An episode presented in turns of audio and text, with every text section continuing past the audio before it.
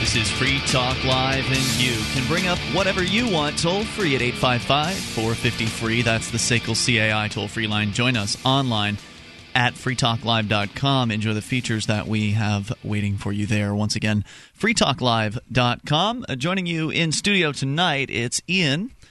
Allie. And Allie. And Johnson. And we got a special guest. Uh, Johnson is with us here tonight, uh, and we brought you in for a very specific reason. Uh, not that I, you know, wouldn't mind having you on the show otherwise. In fact, maybe sure. we'd get you on more, because we're going to have to talk about where Allie's going after tonight, uh, and it's kind of exciting. So we'll get to that here in a moment. Um, but we're going to go to the phones first, because Anthony is on the line listening in New York. So to start things out, Anthony, what's on your mind tonight? Hey, what's up? I'm uh, not sure this has actually been talked about yet, but I just wanted to say uh, R I P Russell Means. I know you guys have talked about him before. Uh, yeah, we actually had Russell on the show in the past a few years ago. A longtime liberty activist, Native American uh, movie star, was in The Last of the Mohicans, and uh, he passed away recently, so it's, that's sad. Oh. Yeah, I just wanted to say R I P to him. You know, I, was, I don't know if it was talked about yet, but... You know, I think he deserved that. You know, he was a pretty. He seemed pretty cool. I never met him, but no, he really seemed like a, a really principled, courageous uh, guy. He was one of the guys behind the Lakota tribe seceding yeah, from the United yeah. States. So that's pretty cool. That's a great project, and he was active all the way up until his death. Yeah, that's all I really wanted to say. I just wanted to give okay. a shout out. Hey, so. Thanks for the call tonight. Appreciate hearing from you. Folks can go and look up Russell Means if they'd like to know more about him and some of the activism that he did during his lifetime. I'm interested interested to see what will happen to the Lakota tribe now and where they will go. You know, like where where where is that whole movement going to go from here now? Well, I'm sure it's bigger than Russell Means. Oh, he was sure, just kind of yeah. the most notable, at least as far as the liberty movement is concerned. Uh, so, speaking of the liberty movement, what that's kind of what we're here to talk about tonight in a roundabout way. And, Allie, moments before the show started, you saw the, for lack of a better term, penis tree. Uh, I I had to have it pointed out to me. I, I didn't catch it. But okay, so there's a lot of it. controversy right now, apparently, within uh, a portion of the freedom movement, specifically those who are up here in New Hampshire or and or are potential movers uh, here. There's a yearly event called the Porcupine Freedom Festival. For those of you who've listened to the show for a while, you know about it. We go there, broadcast live. Uh, it's a camp campground kind of an event where there's lots of live music and, you know, campfires and all the sort of campy things you'd expect, uh, in addition to panel discussions and a number of other activities that are going on. It's a lot of fun. A lot of people are there. There's, you know, couples, singles, families, kids, all kinds of uh, people are attending the Porcupine Freedom Festival. It's a- Yeah, it's a festival. I mean, it's like other festivals, except the people happen to share uh, share in their principles. And it's a freedom-oriented festival. So yes. while while families are in, attend- in attendance, there is also a lot of adult activity that goes on. It's true. And it seems as though, you know, some of those families that are more concerned about uh, their kids seeing more adult things going on have sort of, I guess, gone into their own area I, on the I, campground. I don't think that's really what it is, mm-hmm. to be honest. I mean, uh, let's go into what happened. Well, I heard somebody I'll... complain one year about, or I heard that someone had complained one year about a naked woman who was walking around the campground. Sure, those types of complaints will happen, but yeah. I don't believe that's what's driving this particular complaint. No, this one is about the map, actually, and right. you are a graphic designer by trade, uh, Johnson. You also, mm-hmm. uh, you know, do some other things, but you're, you've you're, you've actually, you know, gone to college sure. uh, for this. You've you've done a well, lot. I, I went work. to I went to an art school and picked up a lot of graphic design along the way. Okay, but yes. you were at an art school um, yep. down in Sarasota, Florida, and you designed a very you know graphically spectacular fold-out map that is fairly large, and you know the couple at least several sheets of paper large, seventeen by uh, twenty-four. It's huge. Yeah, so two feet wide, and it's got a lot of great you know graphic design work. It's a layout of the campsite with all the different sites numbered and everything like that. It's a very useful map, and someone discovered something about this map today, which was placed there intentionally. I made the penis tree. Maybe might might become more infamous than the the snow penis. Who knows? So the penis tree, there are a lot of trees. It's a campground. So on the map, there, are, you know, it's an Im- it's a graphical image uh, with a bunch of trees on it, and one of the trees is shaped pretty noticeably like a penis if you were looking at it. But actually noticing it is another issue because it's I like never noticed. Where's Waldo? I mean, yeah. it's really it, if you notice it, you were noticing a tree that had you know it would be almost like there was a tree carved into that shape. Right. You know, so it's it's very difficult to see unless you're looking for it. But you can tell when you see it that it was intentional. It's oh, not yeah, like, well, that kind of looks no, like a yeah, penis. This wasn't that, an accident. Right. Uh, and so somebody noticed this. Um, apparently people were complaining about it at the event, but you hadn't heard anything well, until just there now. There was another complaint that came before this, which is why this happened. See, I've gotten accused that this is, oh, this is such a vulgar message and, you know, yada, yada. Um, the whole point of this was the, the earlier complaint, which was that no one's no one's looking at the map. Mm-hmm. There's not enough people looking at the map. We've got advertisements in the map, this map, and, and no one's really looking at it. Not enough people are using it. So what did I do? I put something in incredibly subtle that no one's going to see by just looking at the map. And certainly not, I'm not going to be ruining a family event. But I put something in that would draw attention, and I wanted to see how many people are going to mention this to me at Porkfest. It's all good, you know, it was all in good humor. Most people, I figured, would just laugh at it, and that's really been what the reaction has been. Right, it's just a penis. And I wanted to see who's going to come and say something to me, you know? And and exactly what I thought would happen is what happened at first. What's that? I did not hear a thing. Not mm-hmm. one thing. No one mentioned it to me at, at Porkfest. And I didn't think anybody would. I didn't think anybody would see it. You know, how I didn't think anybody would even notice it. How prominent was it in the back of your mind? Like when you submitted this map, were you thinking like, tee the penis tree? Were you like even thinking about it? It wasn't or- even like a big deal. I mean, I know, I knew it was there, but I'm like, I wonder how many, you know, the only thing in my mind was, I wonder how many people will actually even see it. Mm. You know, like, did you expect it to be the subject of controversy? Uh, yes, I did eventually. Okay. I did expect it to be a, uh, because that was the whole point. The whole point was for it to be controversy. And thank you to the people who are making it into a controversy, because you are bringing exactly what I wanted. More eyes to the map. Right. Good job pinpointing your audience, right. too, because liber- libertarians love to argue over Mm-hmm. S- silly things like this. So people people who hate it are looking at the map. People who think it's hilarious are looking at the map. And people... These are people that are now seeing the ads and seeing the rest of the map that never would have looked at it before. Well, it's an interesting strategy, but aren't you just making excuses for misogyny?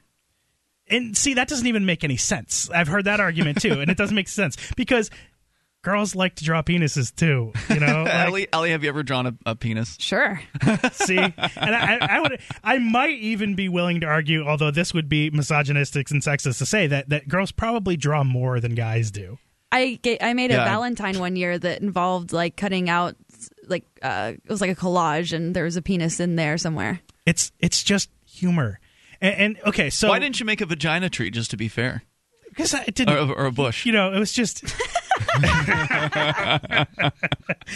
never know. I never, see tons of them on there. See, but the thing is, is I, I don't want to burn it out too fast. You know, you never know what might be on next, next year. year. You know, you, have you no think idea. You're going to get the uh, the gig next year after all the the controversy? See, and this is the other thing. People think that I was paid to make this map. I wasn't. Oh. The people are buying the advertising space from me. So I wasn't paid to make this map. I made this map years ago, and I've been modifying it ever since. This is my map. I can sell the advertising myself, and I thought about it this year. I had to be convinced Did not you do to. the print job on it, though? Like, no. Who paid for the printing? No, I didn't pay for the printing. The Porkfest did pay mm-hmm. for the printing, but they, they paid for the advertising space. So, you know, I, I provide the graphics. I provided the design. They bought the advertising space, and, you know, for me providing the design. design. But one of the claims is that, like, some kid's going to see this, and that's bad, right? Right. I mean, is it bad for a kid to see a penis tree? Well, here's the thing. If if the kid can even spot it, haven't they already seen a penis before? I think that's like, a valid point. How are you going to be able to find a penis tree if you've never seen a penis before? Like, it's it doesn't even make sense. You know, so... Mm. Yeah, what would how would you know what it is? Right. Yeah. The cartoon- it's, I did it. It's cartoony. It's cartoony, right. very, very cartoony, and it looks like a tree. You know, it doesn't really look... like a penis, unless you know exactly what the shape is that you're looking for. You know? I, I always thought as a young girl that the cartoony versions of a penis were like misleading. I was like, what is going on there? I don't even understand what that is. So without like anatomical context, it, it means nothing. We need to get, like, I know there's a scan of this somewhere online. There's I'm try more to, information about what's going on. I'm going to try to find that and maybe post it to our Facebook and Twitter so our listeners online can actually see what uh, what this looks like. Yeah, eight five five, four five zero, F R E E. That's the S A C L C A I toll-free line. one eight five five, four five zero, three seven three three. You can take control. Penis on a map, shaped as a tree. Was this inappropriate? Did Johnson step out of line? Uh, is it offensive? eight five five, four five zero, F R E E. shot vampires, zombies ruining the neighborhood. From weapons expert Larry Correa, a new installment in the New York Times best-selling Monster Hunter series, Monster Hunter Legion. Publishers Weekly says this lighthearted testosterone soap sequel to two thousand nine's Monster Hunter International will delight fans of action horror with elaborate weaponry, hand-to-hand combat, disgusting monsters, and an endless stream of blood and body parts. Monster Hunter Legion, on sale now wherever books are sold.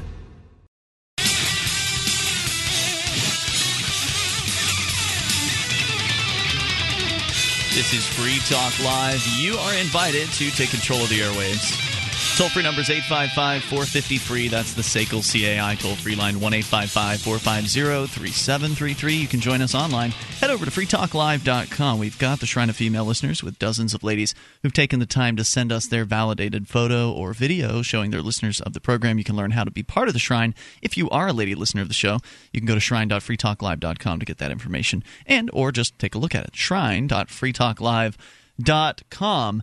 Now, there's an issue at hand that kind of developed today out of nowhere, Uh, where there was some group online uh, that called you a creeper, uh, Johnson. It's the Creepertarians group online, which, you know, the, the purpose behind the Creepertarians group is to call out the fact that there are a lot of guys, unfortunately, in the liberty movement, and I've experienced and seen this happening personally, that there, there are guys that just don't seem to want to take no for an answer in, in terms of, mm-hmm. uh, you know, making an approach on women, and just ridiculous pickup lines, overly touchy-feely, just kind of gross. Is that more common in the liberty movement, you think? I don't know, but it seems to be. I, I will say that personally, not this past Porkfest, I think it was the Porkfest before, I personally was asked to babysit, not one, not two, but three different women who had some guys that were basically stalking them.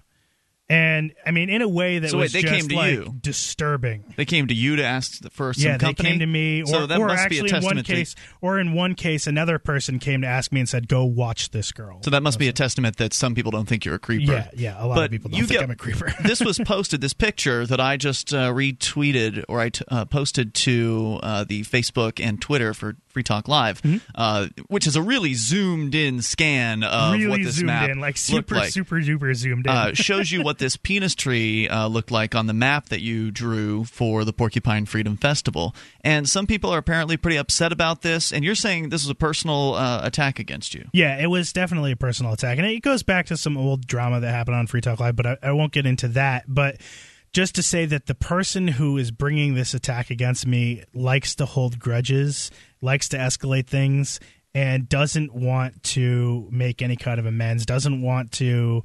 Um, now, this person doesn't live in New Hampshire either. I think that's I, what, I don't believe that's so, no. Pointing out. And, and I think that, that she just likes to play the victim. I mean, that's my that's my thought since I, since I met her. It's just a very much like a I'm a victim, I'm a martyr, look at me.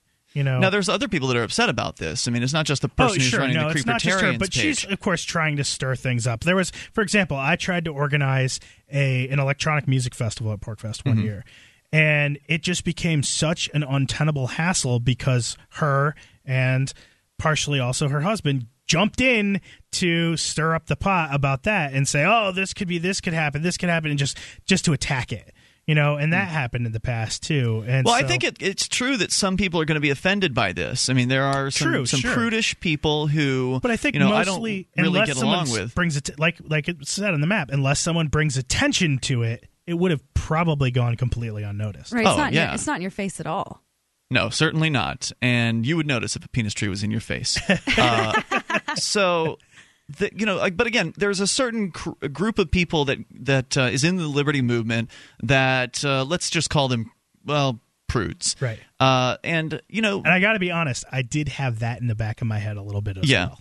Uh, so there's a group of uh, folks that wears a normal by comparison shirt at the uh, Porcupine Freedom Festival. Mm-hmm. You remember seeing this? The N B C? Yeah, I, and I, I I saw it, and I, I suggested that we need to come up with a principled by comparison shirt. Well, now you don't have to be okay with uh, you know, public nudity or something like that to be principled. Sure. But uh, but what's the big deal anyway? I mean, I just I've never really understood it. I don't get why people are so uppity about naked body parts and mm-hmm. things like that. And in this case, it's just a drawing of a tree. Uh, I, I just don't understand it. And so well, color me unconcerned about how people are responding to this. Penises mean a lot to some people, and they don't want to see them used in this way. Apparently, but I think it's also interesting that they're zeroing in on this. I, I would I would want to know who it is that noticed this. I sure didn't notice it, and mo- most people I don't think noticed it. So it kind of speaks to like somebody who's on the lookout for penises uh, that they just you know that they managed to zero in on this one little part of what is a very large map. Right. I mean, and I then really proceeded to be out, offended by it. You know, it's in a place on the map that is not visit. You know, in other words. There are certain areas of the map that no activities actually take place, right? right. So, so there are areas because it's a map, right? So, yeah. This is like by the road. Campsites and activities. Yeah, it's, it, I put it over by the road, sort of the on the edge of the map where no one's generally going to be looking anyway because it's off to the side. That was the whole point, you know. So again, I didn't unless somebody was looking for it. I wanted it to go unnoticed. All right. So are there any other Easter eggs that people have not yet discovered about the, well, uh, the map? One thing that they didn't notice, which is blatant, it's not an Easter egg, it's in the in the key, and you know no one's commenting about that, is there's a, a pile of poo.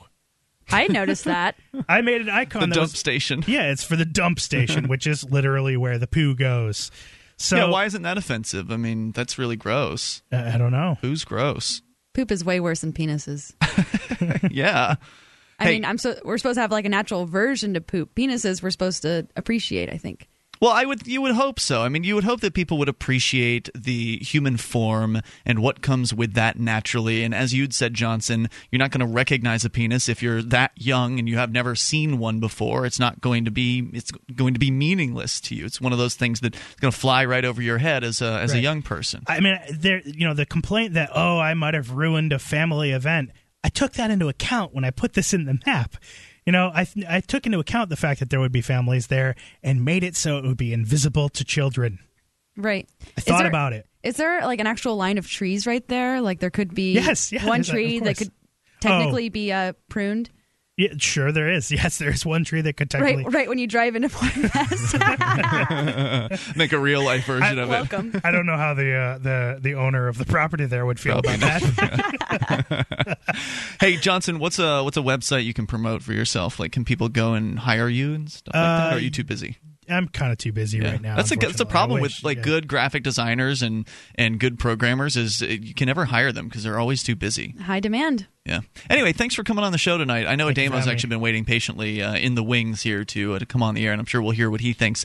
Uh, Ademo going to be joining us from cop block dot org, and we will, of course, take your calls as well. Is this offensive?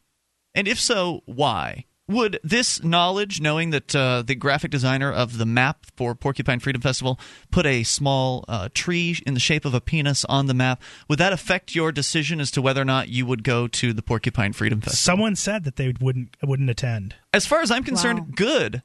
Yeah. yeah. Really? That's how uppity you are? Hey, you know, you could market this as, as a way to sign your name like Johnson. Like, that's just how I... I could. That's, I did personal this, logo. I did this work, and that's just how I always sign my, my artwork. Thanks for coming in tonight, man. No Definitely problem, appreciate it. We're going to go to uh, you and your calls. Let's talk to the pizza guy in Fargo. You're on Free Talk Live. Hello there. Hey, Ian. Uh, how's it going? Hey, are you offended? No, not at all. No? I, uh, in fact... Um, When I was an executive for that uh, small forty-man company I ran, I used to run around drawing penises on everyone's uh, paperwork just for fun. Hang on, Pizza Guy. I know you're calling for a different reason, so stand by. We'll get back to you here in a moment. eight five five, four five zero, F R E E. We'll be joined by Ademo from cop block dot org. And we still have to talk about Allie and what she's going to be doing here after she leaves Free Talk Live tonight. Temporarily, hopefully. We'll find out more. eight five five, four five zero, F R E E. That's the S A C L C A I toll-free line. And you can bring up anything plus and... a virginity auction? Allie will tell us about it. Teaching without preaching the ideals of liberty. To young and old alike, Libertania, The Liberation of Conformia, is a picture book which tells the story of Thomas the Candymaker and his trip from the free land of Libertania to the statist land of Conformia, where he deals with border crossings, fiat money, business regulations, and corrupt officials. With his civil disobedience and run for office, Conformia will never be the same. Go to libertania dot com to purchase your copy today, in print or Kindle format. For a discount code, check out the Libertania Facebook page.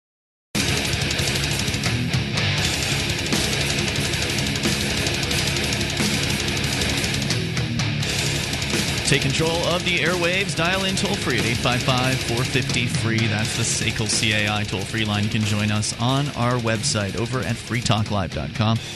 And you can enjoy the features that we have waiting for you. We've got a lot of them, including archives that go all the way back to late two thousand six. You just click and download, and they are yours. free talk live dot com, right at the top of the page, last seven days' worth of the show. And then click into our SoundCloud page to access years' worth of this program. We are going to be celebrating, by the way, our tenth anniversary coming up here in a couple weeks, actually probably less than a week or so. How exciting. Uh, yeah, it's a big deal. And so you can go back for a year's worth of the show. If you just click into the SoundCloud link, go to free talk live dot com. It's on the left-hand side underneath Listen and Share, or you can just go to sound cloud dot free talk live dot com. That'll take you right to where you need to be.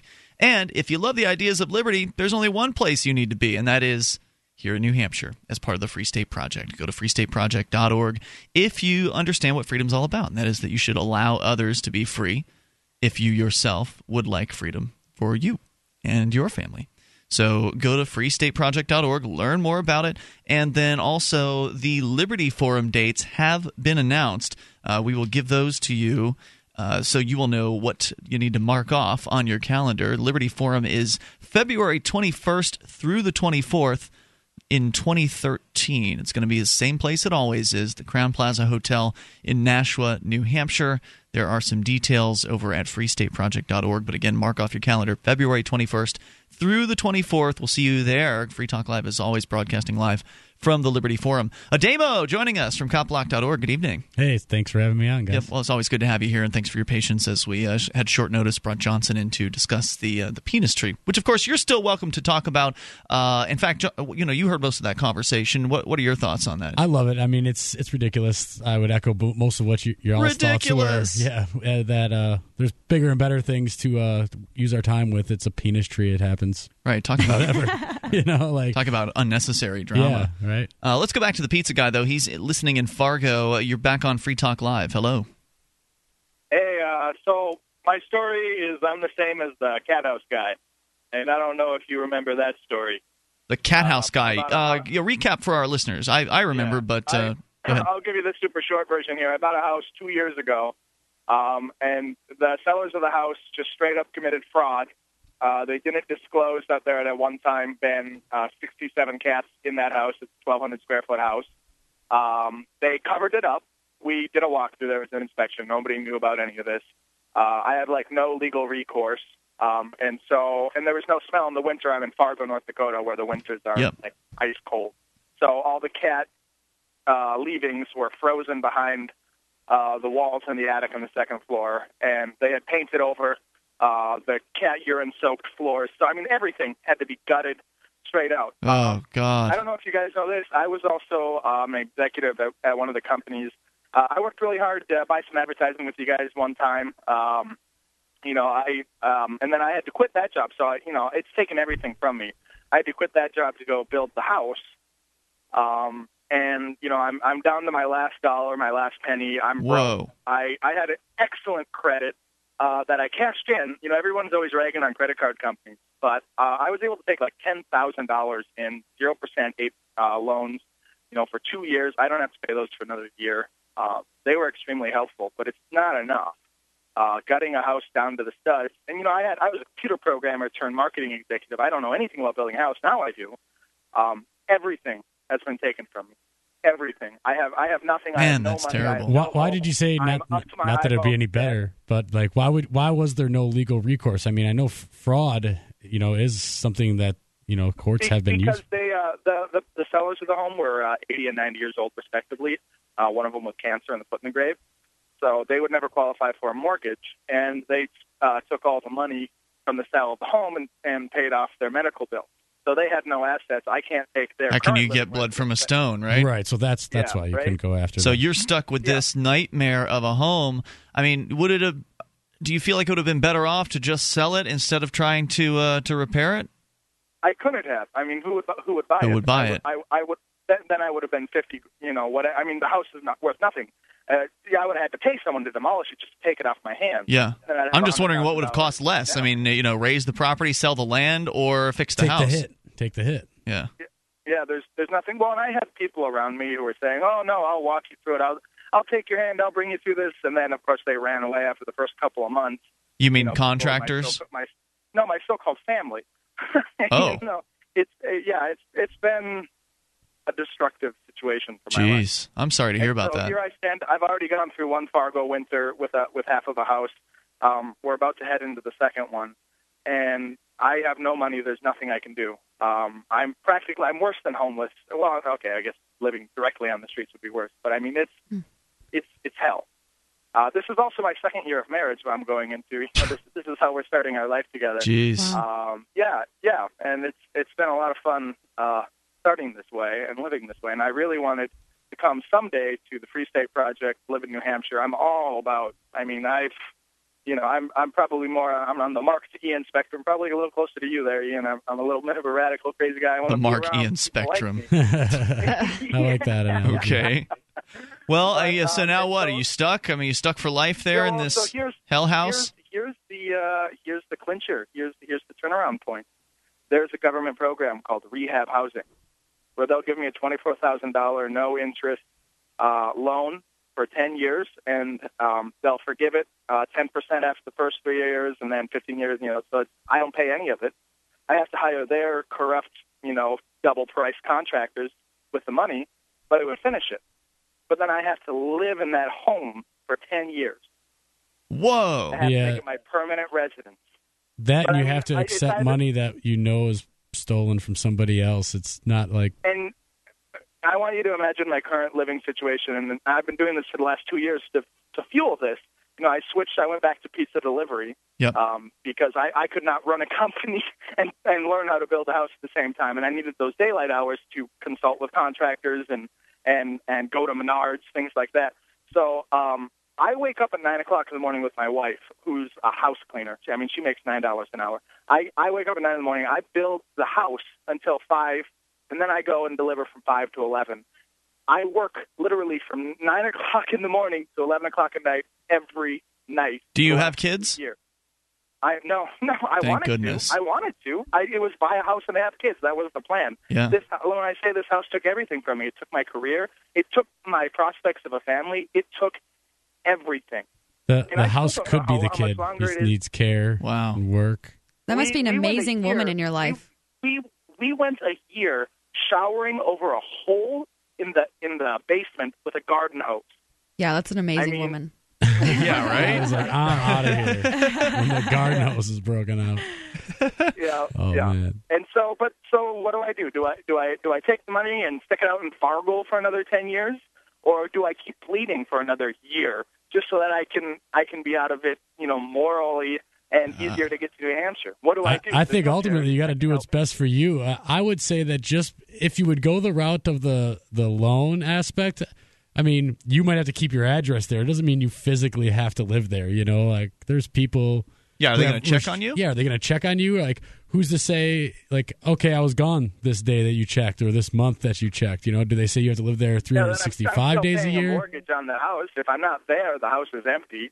And then I can't vote. In well, I'm saying you, you could rent the house out. I'm saying rent it to one of those, a, a friend or a family member or something who, you know, it could be a lease. So it's a lot, like, are they only just checking the deed? Is it only as long as you are the owner of the home for ten years? Do they actually say you have to physically be there After and they're going to check on you? So hard for the house. I mean, do I want to entangle myself up into some kind of uh, crazy under-the-table renting scheme? Because everybody has to claim a residence. If I'm renting it out to somebody... I don't know. It's not so crazy renting scheme. It's not like, dun, dun, dun. I mean, you could just make an agreement with somebody and rent your place. I, I've never seen, like, the, the rent or lease agreement police, like, coming by and be like, let me see your lease agreement right now, you know, so... So this is a tough situation, though. Like, what should the pizza guy do? And I guess that's the question on the table. Let us know what you end up deciding. We'll put the, throw it out there for the audience. Maybe they'll have a suggestion for you, and, and thanks for the Please, call. Thank you. I appreciate the update yeah. tonight. Good luck out there. Yikes. And the house isn't even closed up. They're going to have to live in that in the wintertime. eight five five, four five zero, F R E E, the S A C L C A I toll-free line. What should he do? Your thoughts are welcome. Free Talk Live. In every age, a technology... technology is created that upends the foundations of society. The wheel, the printing press, the internet. Now, in a world sliding into financial chaos, a new technology is changing the way monetary systems work around the world. It is called Bitcoin. Bitcoin is a new form of money, controlled not by banks, governments, or corporations, but through mutual commerce between free individuals. To learn more, visit we use coins dot com.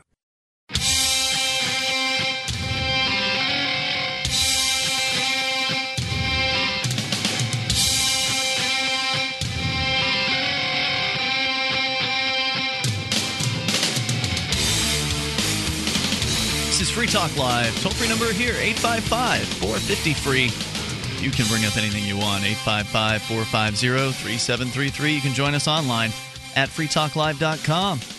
We'll give you the features there. Enjoy them. And if you like the show and you like the website, you like the fact that it's free, you can contribute in a various uh, various different ways. One of them is by shopping with us. You can go to shop dot free talk live dot com and enter Amazon through the links that you will find there. Those Amazon links will take you to Amazon U S or Canada or the U K, depending on your preference. And then you can just buy whatever it is you're looking to buy because it's Amazon. They've got a huge selection, dozens of categories. It is, of course, the holiday season, or it will be shortly. And you might be looking to buy some things for some folks that you know, or maybe just pick up a gift card. If you do that through our links at shop dot free talk live dot com, Free Talk Live will get a portion of the purchase price. So you get the stuff you're looking for, you get the same great Amazon deals, the free Super Saver shipping that you're used to, and you help Free Talk Live by going through shop dot free talk live dot com. That's shop dot free talk live dot com. And there are some things that you just can't get at Amazon. One of those things would be Stateless Sweets. Now, Stateless Sweets allows you to uh, hook up with delicious, delicious Uh, handcrafted goodies, yeah. every goodies. every Stateless Sweets candy I've ever had was been has been awesome, and the, I'm I'm very picky about my candy. Well, that's quite the endorsement, uh, and she does a great job. Jillian is the lady behind it. Uh, she's a very liberty-oriented lady, obviously, with a name like Stateless Sweets, uh, and you can go to stateless sweets dot com to uh, to see the selection, which includes fudge and toffees and caramels. You don't want to give out status candy on Halloween. I wouldn't give these things out to kids on Halloween. Why? Why? They're way too good. Get the cheap stuff at the store. Like throw them some M and M's. Wow. Exactly. Time. Wow. They won't know what they're missing if you don't give them Stateless Sweets. Yeah. Kids, do not stop by the F T L But then we'll be studios. The favorite house in the block. It's true, but then you'll have to live up to it every single year. Yeah. Uh, these are really high-quality candies, and they're very, very good. So go to stateless sweets dot com. You can place your order there. She's got a huge variety, uh, more than we can talk to, talk about right now on the air. So go and see it for yourself, and then place an order. And there's uh, shipping built into the cost. It's really good stuff. Highly recommended. And stateless sweets dot com is where you can go for that. Let's go to Anthony. He's listening in northern Minnesota to W N M T. Hey, Anthony. Hey, how's it going? What's on your mind tonight? Um, I think I got a solution for the pizza guy. Okay, pizza guy who, uh, for our listeners just tuning in, just called a moment ago asking for advice. What does he do? He bought a house that's uh, basically a money pit, and it's something that he feels like he's stuck with now. He's already poured a bunch of money into it, and he's still not done with it. Go ahead with your thoughts. Um, well, I, there's two things you could probably do. Um, I bounce around all over the place. I have to clear a homestead. And how you do that is you basically have to live there for a certain amount of time. I think it's like six months in Minnesota. But you can live anywhere else you want. I mean, that's what the winter birds and all that do is they go down like Florida when they're sick of the snow. Mm-hmm.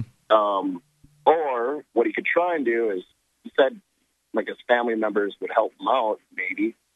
Maybe sell the house to one of his family members and they could take advantage of that grant program instead of him. You know, and then he could be free and clear the house. That's an interesting approach. Like, he doesn't want to be there in Fargo. He said he would like to move to New Hampshire as part of the Free State Project, but now he feels like he's stuck because if he takes this twenty-four thousand dollars grant program from the federal government, that part of that program is that if you take the money, yeah, it's free, but you have to then stay in the house for a decade. That would be an interesting thing to do is, hey, let's market this house to other people and say, look, yeah, you're going to buy this ramshackle thing. I've already put all this money into it, but look, here's this program. You can get a great deal on the house. You can get into this program, you know, and then you're you're free at that point from from that, if you can yeah. find a willing buyer. I mean, another thing too is like with uh, the homesteading and all that. You could go out to New Hampshire and all that stuff, and you know, carry on with his career. Probably bounce back and forth. Which you know, you go out there. I mean, if he gets good in with work, he could probably work like via home over the internet or something like that. Um, but then you still come up against, I mean, is it still to advocate for someone else to take the government money? Is that is there ro- something wrong with that? I, I don't know if it's wrong. I mean, I wouldn't, just as I don't encourage people to vote, I'm not going to encourage the pizza guy to take the stolen money. I encourage know? people to take the government's money. I think it's a I think it's a murky area personally, because like I like I like it when Rich Paul, who's an activist up here, advocates, hey, if you can get a government welfare check, why not get it and then use it to turn it around and use it against them, use their own money against them. They're going to yeah. hand out the money anyway, so why not? But then again, there seems to be like an icky kind of thing. Like I don't know sure. if I would want to do like, that. I, I understand it from a, you know a, a tactic. You know, it's just not something that's my cup of tea. I'd right. rather not. So you wouldn't look it. down your nose at somebody who uh, who did I that? I wouldn't judge it. That's what I would tell. I've actually told people this. Like, I'm not going to judge you for taking the unemployment check or student grant A B C or whatever. And if he's not taking the check, if he feels like there's a moral issue with taking that check, then suggesting to someone who's going to buy the place that they might want to, that's not, yeah, as, the individual not that, as objectionable. Yeah, that, that has a moral objection to it, then your opinion, you know, is, is secondary. But, you know, so what would they care? But I think it was a good suggestion, Anthony. Anything else on your mind tonight? Um, well, you can also move out there and then get an apartment, and that'd be a tax write-off for them. Okay. Because it'd be for work. I don't know anything about tax write-offs, yeah. so I'll take your word for it. But thanks for the call tonight. I appreciate hearing from you at eight five five, four five zero, F R E E. If you've got any suggestions for the pizza dude, he's stuck in a really bad scene uh, with a house that is an absolute nightmare. Uh, that uh, basically was loaded with cat feces when he purchased it and did not realize that that was the case. Like he, the way he described it on the original Oops. call was like that there was some kind of a crawl space between floors or something mm-hmm. like that, and the cats were all kinds of in there. It was sixty-seven cats they in the house. They did do a pretty good job of covering that up, because I did some construction, you know, for as for as a job a couple of years ago, and you, you could tell like it, when there's a house with a bunch of animals. I think this lady had like birds, cats, dogs, like a, a ferrets, like yeah. all kinds of stuff. Like winter it was, and it didn't matter. You could smell it, you know. So they had to do some. They had to do a work. You know, a number I on guess they did. Up, and anyway, so if you have any suggestions for him, eight five five, four five zero, F R E E. You can also bring up anything. Tom's on the line in New Hampshire. You're on Free Talk Live, Tom. Uh, yeah. It's about, uh, first of all, the, uh, the issue of Creepertarians came to my attention while I was waiting on the line here. And the solution to that is to uh, talk about, have a booth at every libertarian event where you also have, like, porcupine singles. And here's the right way to go about trying to get dates is you sign up with, uh, you know, this thing, or go through a libertarian co- kind of matchup service, and not go around. They get these people here. Talk about the Creepertarians in the third person. You, we do get some people like that uh, when you're actually talking to a uh, possible Creepertarian themselves. But anyway, the issue that I called to bring up about is something that happened on uh, February fourteenth, nineteen ninety-seven. In Manchester, New Hampshire, when a cab driver went out on a call and a smoker got into the car, insisted on smoking in the car, and the cab driver uh, said, you can't smoke in the car, get this through your head, which doesn't really, it doesn't matter that there's also a city ordinance in Manchester against smoking in taxis. Mm. It's also, even if it's only the cab driver's own rule, if he owns the taxi. So, but anyway, they got in this fight, and the cab driver drew a nine millimeter pistol, and eight shots later, the smoker was finally extinguished. Oh, my gosh. What? That's yeah, out of control. That, that was. Now, not justified. You wanna look, if you want to look that one up, by the way, that uh, there's stuff on uh, the Internet about that one. Uh, the I mean, if you thought the, the getting the smoke smell out of your cab was going to be bad, now you got bloodstains to deal right. with. Yeah, the guy yeah, wasn't now, uh, now thinking the, very the logically. Name, The, the deceased person's name is Russell McDonald, with two S's and two L's, if anybody's looking into this one right now. But anyway, what I'm getting at is then uh, the it, I won't say that the cab driver got arrested. A choice of words is important here. The Manchester police arrested the cab driver as if he was the one that did something wrong. Whoa, whoa, wait, whoa, whoa, what was, what was not wrong about shooting a client in the back of your car for not putting their cigarette out? Because the uh, they, first of all, the passenger was attacking him. And oh, he was oh. under attack. Well, you didn't make that oh, clear. Yeah. You sound, you made it sound like they got on a heated argument. It was a heated argument and a fight about so so he cigarette. so he felt that his life was in jeopardy, is what you're saying. That was this guy trying to choke and, him or something like that. And well, anyway, the cab driver. Well, it's his taxi. He doesn't have to let people get into his taxi. That's true, but uh, you don't get to. If the guy wasn't attacking him, you would agree that it would be completely inappropriate to blast somebody for smoking a cigarette, right? Thank you for telling me what I'm supposed to think. Anyway, that was a question. It, Thanks it, for the call. eight five five, four five zero, F R E E. It was a question that was asking you something. one eight five five, four five zero, three seven three three. Is this person just really anti-smokers, or is he trying to make a point about the use of self-defense? I, After the break, though, I'd like to bring it up because I, I understand the point of self-defense. I think we'll all agree on that. But what yeah. what if somebody did get in his cab and doesn't? I'm, I'm not leaving. I'm not leaving. Well, I mean, you don't have to. He doesn't have to leave either. Right? Like sure. The cabbie doesn't have to uh, leave from that spot. So it's a stalemate. We can talk about it, though, here in a moment. eight five five, four five zero, F R E E. More after the news. Hour two's next. You can take control. This is Free Talk Live. A science fiction comic adventure from Big Head Press. Quantum Vibe. It's year twenty-five twenty-three. There are colonies on Venus, Mars, and Mercury. People travel in bubbles, fly at hyperspeed with brain implants and artificial gravity. A scientific genius and his clever assistant set out on an adventure through the solar system on a secret mission to find the key to access new frontiers and save liberty. Quantum Vibe. There's a robot girl and zany creatures made with genetically engineered features, and corporate villains crave the opportunity to steal a profit from others' ingenuity. A scientific genius and his clever assistant set out on an adventure through the solar system on a secret mission to find the key to access new frontiers and save liberty. Quantum vibe dot com.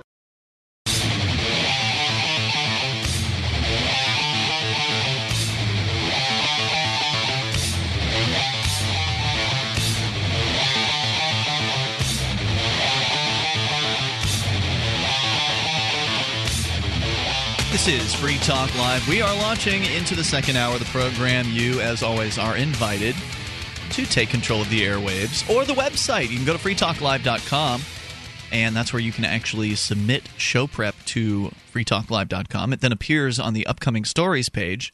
Now, if you're a brand new user and you've never submitted anything before, you do have to have at least one. I'm not sure what the actual number is. I think it's I think it's one or two or something. Articles uh, or submissions approved. So you that that's kind of a way to stop spam. So uh, so you submit something to the site. If it's your first time, it'll go to our moderators. They'll approve it, presumably, unless you're spamming. Uh, and then it'll be approved and put on the upcoming stories page. If you've already had a couple of them approved, you're already kind of in the club. You don't have to go through that process. Then you'll go straight. Your article will go straight to the upcoming stories page when you submit it. And it could be a news article, it could be a YouTube video, it could be you know a blog post or something like that. And then at that point, once it's on the upcoming stories page, it must receive a certain number of votes in order to be promoted to the front page of the site so more people can see it. We're more likely to see it. You can go to free talk live dot com to get interactive. Joining you in studio tonight, it's Ian here. Ademo. And Allie. And uh, so Ademo, by the way, joining us from cop block dot org. Allie is from Allie Havens dot com. That's right.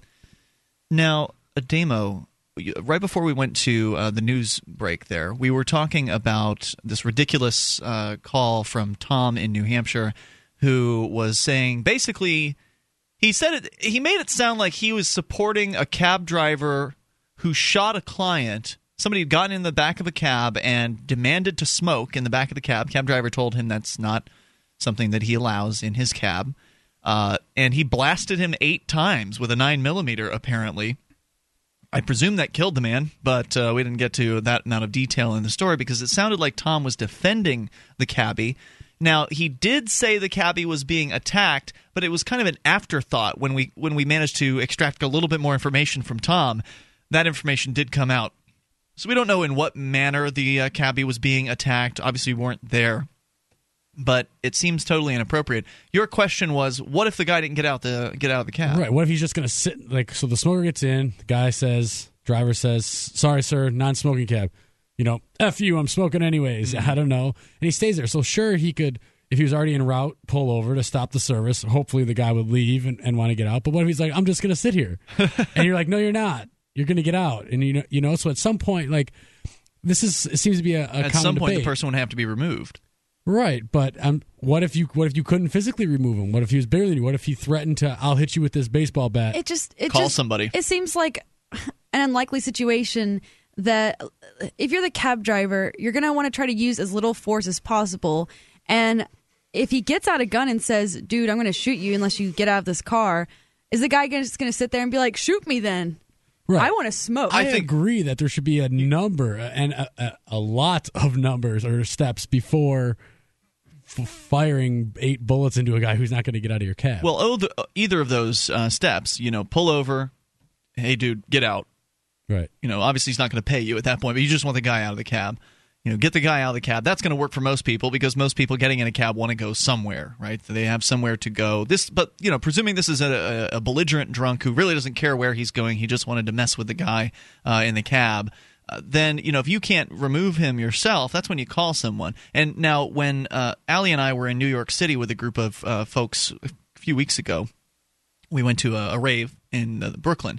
And afterwards, there was a call. Uh, now, you weren't actually there for this, but there was a call put out to get to bring some cabs out to take us back to the hotel. And the cabbies showed up, and they've got their own, you know, two-way radio systems or whatever. It wouldn't be hard if there were other cabs in your crew or whatever network. To just, you know, get on the two-way. Hey, we got trouble here at X Y Z intersection, and then whichever cabbies don't have fares that are in the area could come out, and then you would have probably enough people to, you know, subdue the guy. Or worst case, you would call whatever protection agency. Unfortunately for right. most people, that's the government police. I don't. I wouldn't yeah. recommend that, but I'm, worst case. I want to ask Ademo, what do you think? Like, do you think it would have been more moral to call the cops than to shoot this person? Well, I, I don't know. I mean... In this circumstance, like, was he attacking him or not? I don't like, know. Like, what would you have done? I would like, not call the cops. Wait, like, would you be like, well, I don't want to call the cops, so I'm just going to, obviously, you wouldn't shoot the guy. I just hate jumping to the conclusion of, like, that was unjustified, you know? Because, like, that makes yeah. me sound like I have, like, the the ultimate, like, you know, right. Like, to me, like, I would just make my, if I read this in the in the newspaper or heard about it from a friend, that yellow cat, cab driver shoots dude after asking him one time to please leave, and the dude said no, I would stop getting in yellow cabs. I yeah. would just, like... ostracize that club to me from getting my... I don't even think that it's justified. Like, even if you're like, leave, and the guy's like, no, I don't think... I still think that it's not justified to shoot the person. No, I think you have to use if, if deadly you, force in response to right. the threat of deadly force. So if he shot him, it wasn't over the cigarette smoking at that point. It's because the guy wouldn't leave the cab. Well, it's allegedly uh, because he was being if, attacked. If Yeah, and so, like, basically the way I'd see it go down is... Cab driver says, leave the cab. The guy says no. And at that point, the cab driver has the right to forcibly remove the man from his property, which is his, his car. And if the guy, uh, like, resists from that, then, yeah, I mean, at some point, yeah, like, you could, you, I could see it escalate to deadly force and it could be justified. But, uh, but it wouldn't be about the cigarette smoking at that point. Right. I think, it, like, ninety-nine point nine percent of this scenario would work out like, the pull-over stop. They might sit yep. there for five, five, ten minutes at the most in some awkward conversation of like, no, you get out. No, you get out. And then someone's going to give and leave because, or like simple force, like, hey, man, open the door, grab by the shoulder, yep. out you go, would be mm-hmm. enough. Well, you know, that, and that's it's justified. Enough. It's completely right. justified. If, if you've told this client, hey, you know, I don't want you as a client anymore, you need to get out. You open the door for him. He doesn't get out. At, at that point, you're completely justified in removing him. You're not justified in breaking any of his bones or shooting him, you know, in you know in anger or whatever. But just re- to remove the person from the premises is usually how you restore the peace, in my opinion. You know, sure, if you've got you people mean, fighting at a bar, you remove one or two of the uh, the participants. Use uh, do what police are supposed to do: use as much force necessary to end this the confrontation. Right. You know, so I wasn't saying that I would support him if he shot him. I just I don't really. Like, who's to say what level of defense one can put on their own property? And if someone made a bad choice, which I think would be to use deadly force very quickly, just stop using the service. He's not going to make many more customers or friends in the cab business. Get a bloodstained shooting cab. People who are, like, upset, you know, especially when cabbies make a lot of you money. You open the door of... to the cab, there's bloodstains in there. Yeah, okay, like, I'll move go. along. I think that this is important to talk about because I've noticed that people will get mixed up on this issue, and they think that as soon as your rights are violated, all of a sudden uh, you can pull out the gat. Yeah, you can start shooting away, and right. I, obviously that's not the message no. that I want to promote. No, and I think a better version of this is uh, you know the curmudgeonly neighbor with the little girl trampling his flower bed out front, or something like that. The ridiculous propertarian, or whatever you want to call it, property rights perspective is that, well, as soon as someone trespasses, I can just open fire. Right. And but no, it's not- no, no, no, no. Right. I understand she's destroying your flowers and that you're really attached to them, but uh, that doesn't justify you blasting the, you know, little girl tr- in your flower bed. Mm. Well, I mean, it might to some. He, the, no. the homeowner. He, I don't think he, it's subjective. He might say he, he. I'm just saying I wouldn't want to argue with the guy. You know, I'm going to avoid his property. I'm not going to let him in my business. I'm going to tell all my friends that I see talking and associating with him that, like, hey, you know, you don't ever want to trample that guy's flowers because he'll kill you. Well, what if it's your daughter? Well, then we would have an issue because. do you have a Do you have a claim against him? Well, I, yeah, I think there's a claim if somebody would have undue justice into a, a, against a family member or loved one of right. mine, I would have. I think that anybody who blasts a little girl for dancing in their flower bed and crushing their plants uh, would have a real tough time in arbitration or in any sort of court uh, right. situation. Or any society, that. I'd hope. Yeah, I'm, I'm just society, saying that yeah. some people might think that's justifiable. Some you know? psychopaths would agree that that would be justifiable. What is justifiable is, is subjective, you know. And, and this is true, yeah. So, you know. Yeah, but like it we're matters saying what about people think. Arbitration right. and, you know, people who are known to be fair and who would be arbiters would be much better, you know, judging these things than probably any of us. I agree with that. With the state present, though, like people can overreact, you know, in, in such scenarios as we're talking and get away with it. But this is true, and they have complete uh, immunity from con- uh, consequences for their actions. Exactly. eight five five, four five zero, F R E E. That's the toll-free number here. It's brought to you by S A C L C A I. Coming up, uh, virginity auction is going on, Allie. Mm-hmm. Uh, we'll talk about it here. You've got the details. Selling it for sure. eight five five, four five zero, F R E E. The S A C L C A I toll-free line. Not my virginity. Just to clear that up, yeah. In case anyone was wondering. This is Free Talk Live.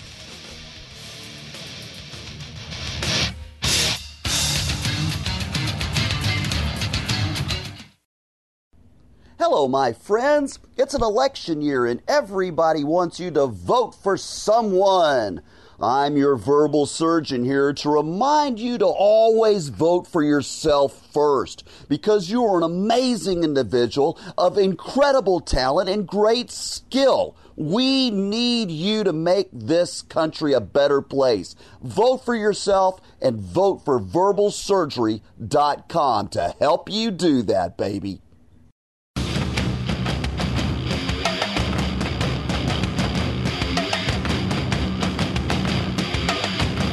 This is Free Talk Live. You can bring up anything you want. Toll free, eight five five, four five zero, F R E E. S A C L C A I toll free line, one eight five five, four five zero, three seven three three. And you can join us online at free talk live dot com. You can get signed up for news updates. Go to news dot free talk live dot com. Follow us via email if you would prefer that. Or maybe you like Twitter or Facebook and you'd like to follow us there. You can uh, get to all of those through news dot free talk live dot com. And if you follow us on Twitter and Facebook, you're going to get more than just the news about the show. You're going to get updates during the program. We'll link some show prep items over to you, ask some questions. So I'd ask the question about the pizza dude earlier, uh, the Fargo pizza dude, who is living a nightmare when it comes to his housing situation. And I asked, what should the Fargo pizza dude do about his housing nightmare? Sam Ludlam says on Facebook, light a match. And Todd Hebert says, I would have walked away a long time ago. But that's, you know, hindsight's always twenty twenty, right? So it's easy for somebody on the outside to say, oh, well, I would have done this. Well, you're not in that situation, and the pizza dude is in the situation, and he can't walk away a long time ago. He can only do something now. So, you know, what's the best option at hand for him? You're welcome to comment on that or bring up anything that you would like. eight five five, four five zero, F R E E.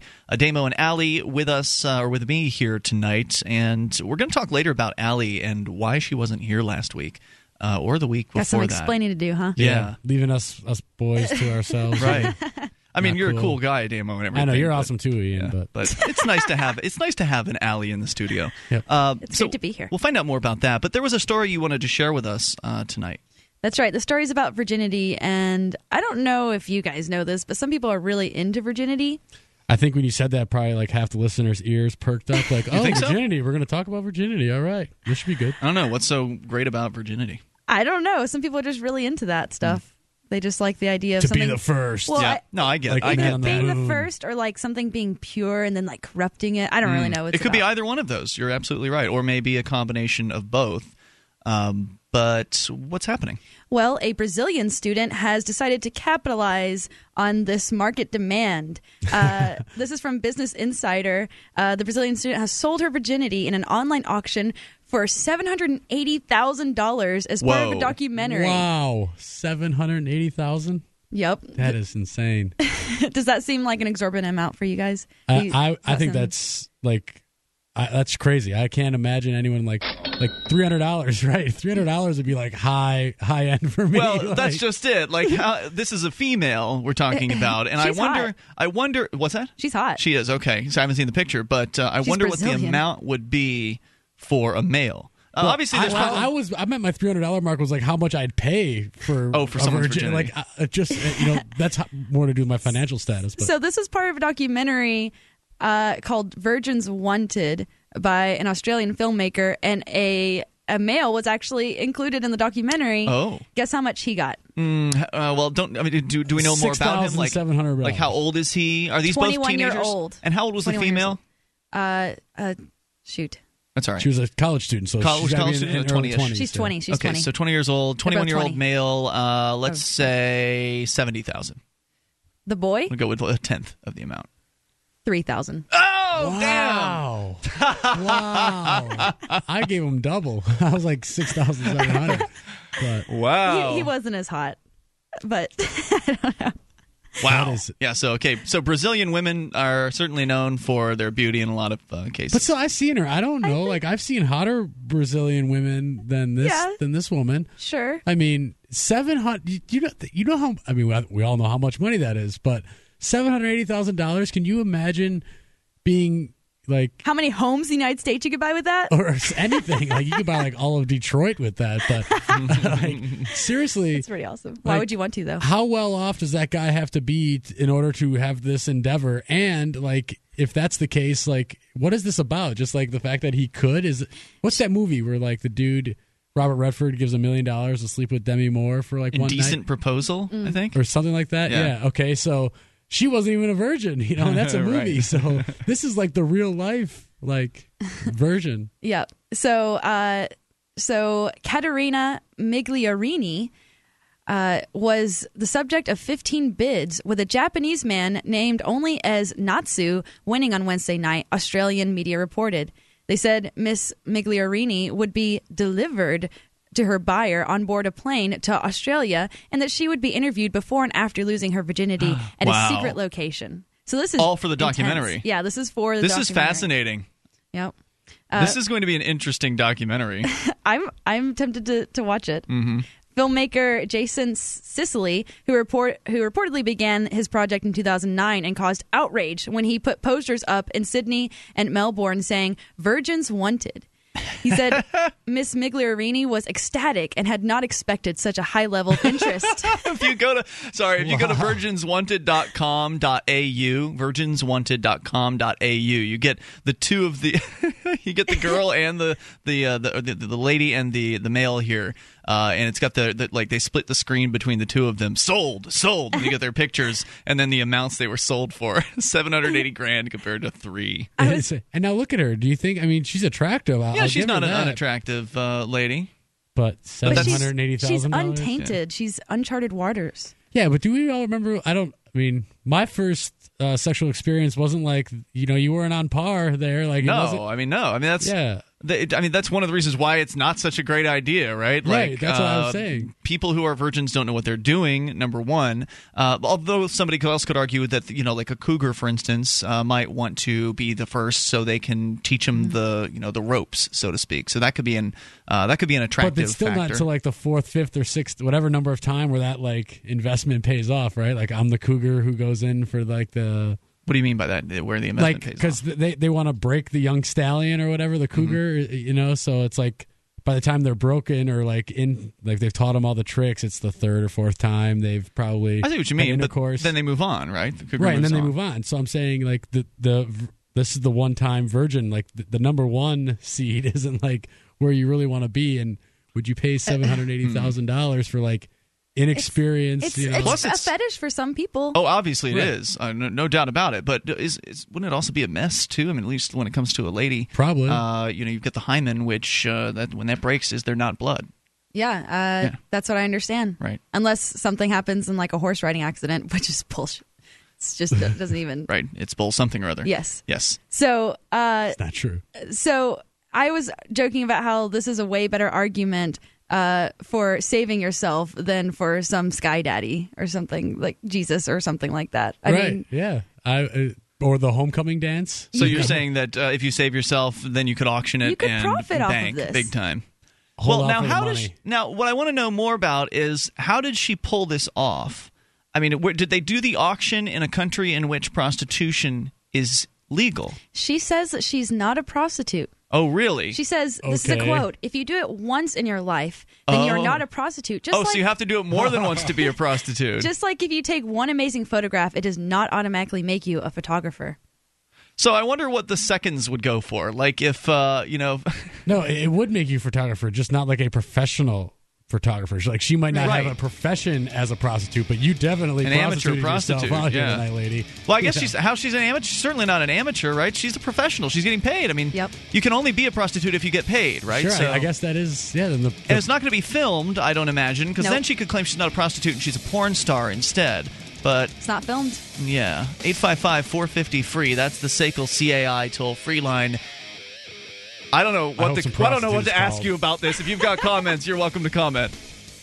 D V D, books, music, instruments, periodicals, computers, software, electronics, photo, cell phone, office products, home and garden, bed and bath, furniture, kitchen, pet supplies, automotive, hardware, apparel, shoes, jewelry, grocery, healthcare, sports and outdoors, toys, games, used, and more. It's a department store at your fingertips. shop dot free talk live dot com. Get all your shopping done, get a great deal, and a portion of your purchase goes to benefit Free Talk Live when you enter Amazon via shop dot free talk live dot com.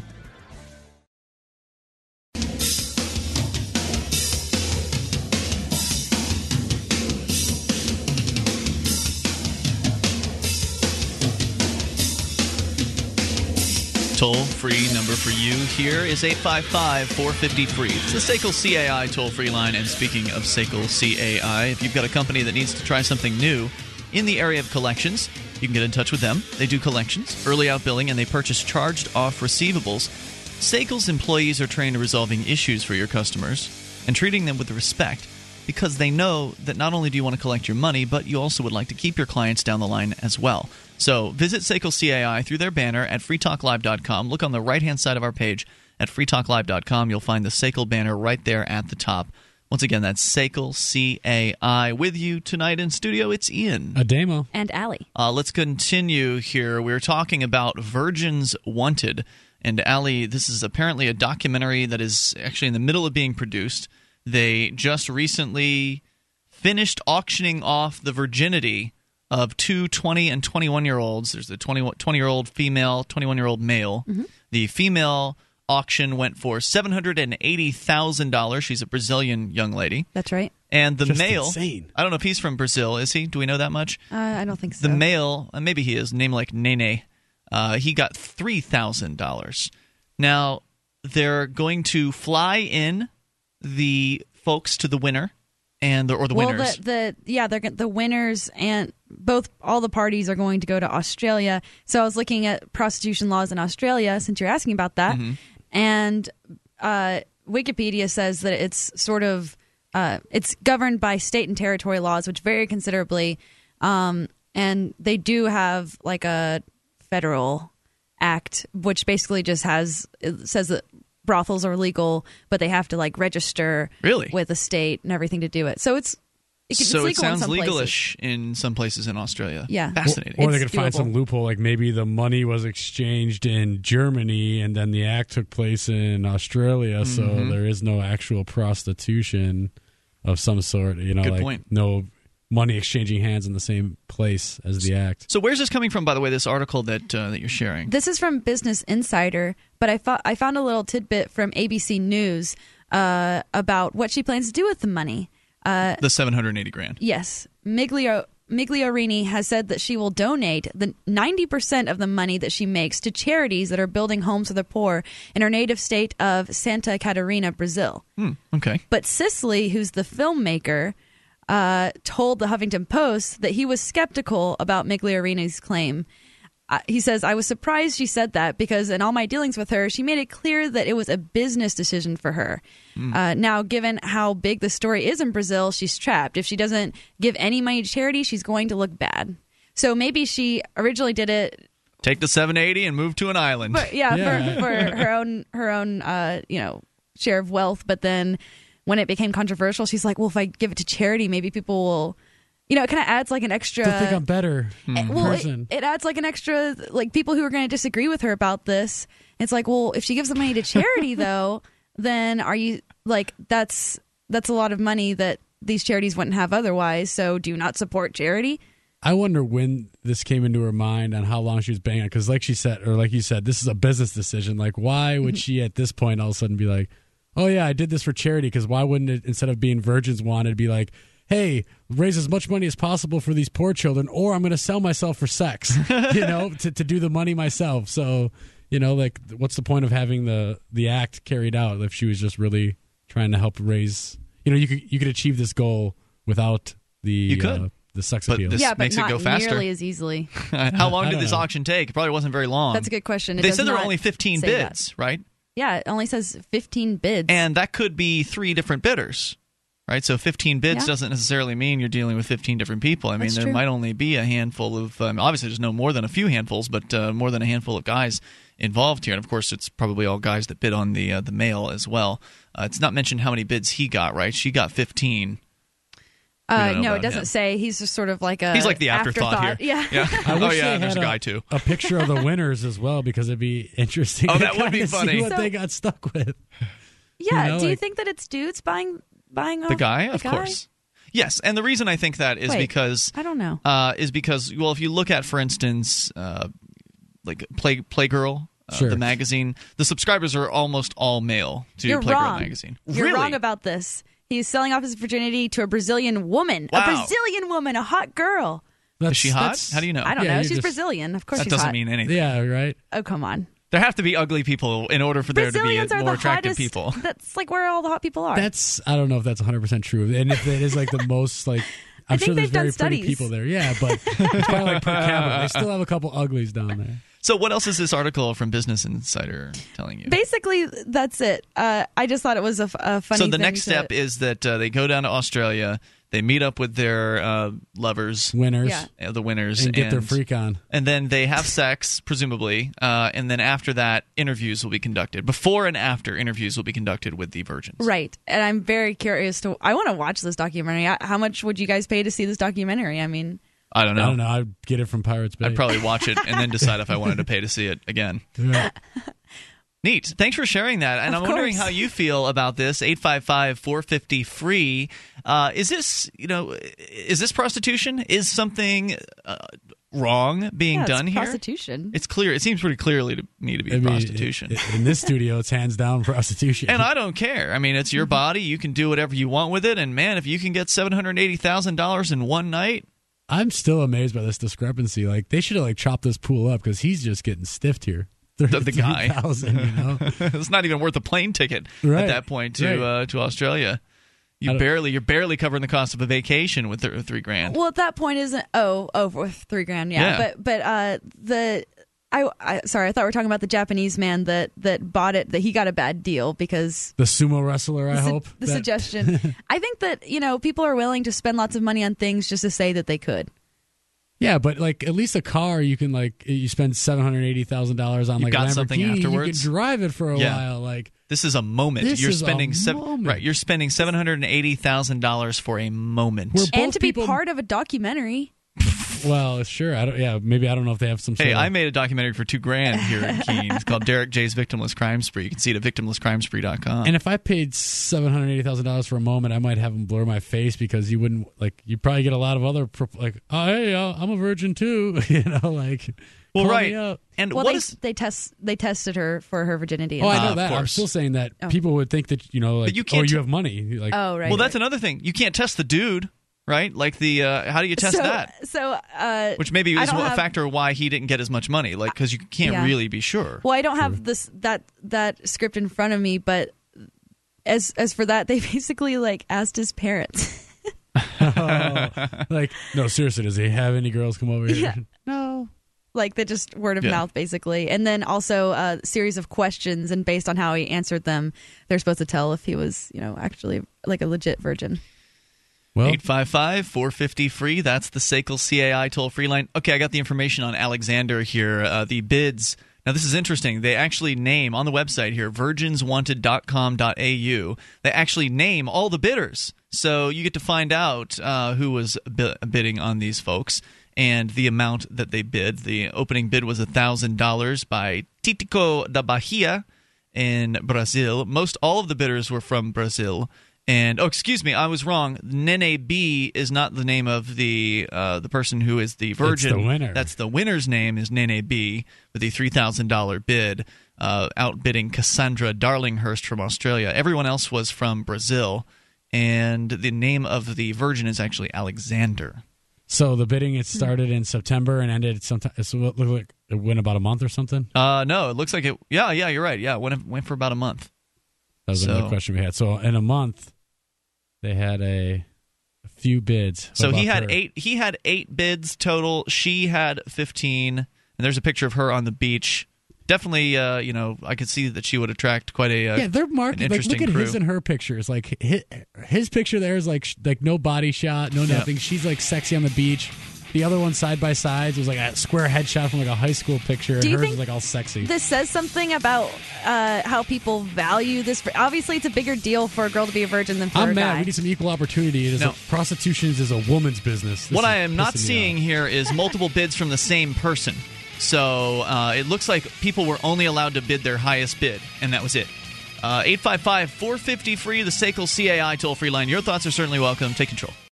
This program is brought to you by Free Keen dot com. Free Keen dot com features audio, video, and blogs chronicling the transition to a voluntary society. Free Keen dot com also has comments and discussion forums so you can be heard. Free Keen dot com. This is Free Talk Live. Bring up anything that you want, toll-free, eight five five, four five three. That's the S A C L C A I toll-free line, one eight five five, four five zero, three seven three three. And, of course, you can join us online at free talk live dot com. We have a lot of features. Listening options are included. You can go to listen dot free talk live dot com to learn about how to tune into the show. We've got over one hundred ten great radio stations around the country that air us uh, at various different times throughout the week. By the way, I want to welcome our newest weekday affiliate, W T T B. And actually, this is uh, a station that is run by the old general manager uh, of Clear Channel, where I used to work, in Sarasota, Florida. He made the move over across uh, the state to the east coast of Florida, and now is uh, is over there at W T T B. They took our show for weekends not too long ago.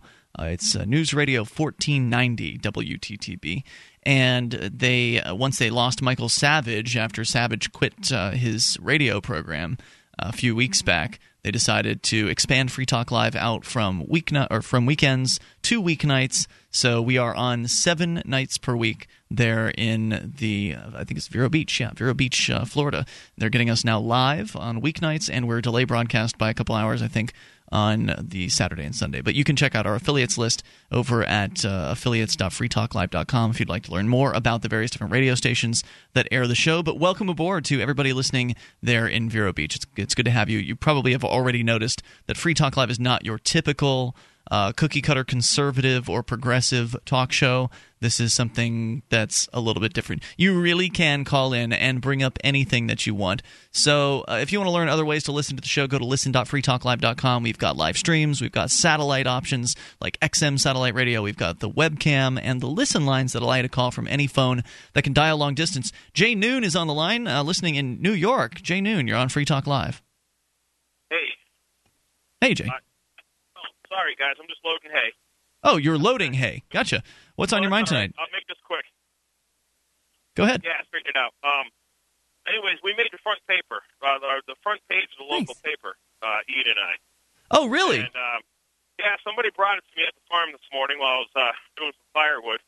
And uh, They uh, uh, so we're at the we're on the bottom bottom part of the front page. What's the uh, but, um, what is the newspaper called? Un, um, Union, uh, no, Springfield Republican. Okay, it's a big Western Mass paper, and there was a pretty good comment in there. If you guys find it online, I'm sure you'll find it from uh, the guy Whiteman or Whitemore is his name from the Western Mass um, A T L U, and he had said something to the fact, I don't have it in front of me, that it's disturbing about not allowing the public into the into the public auction.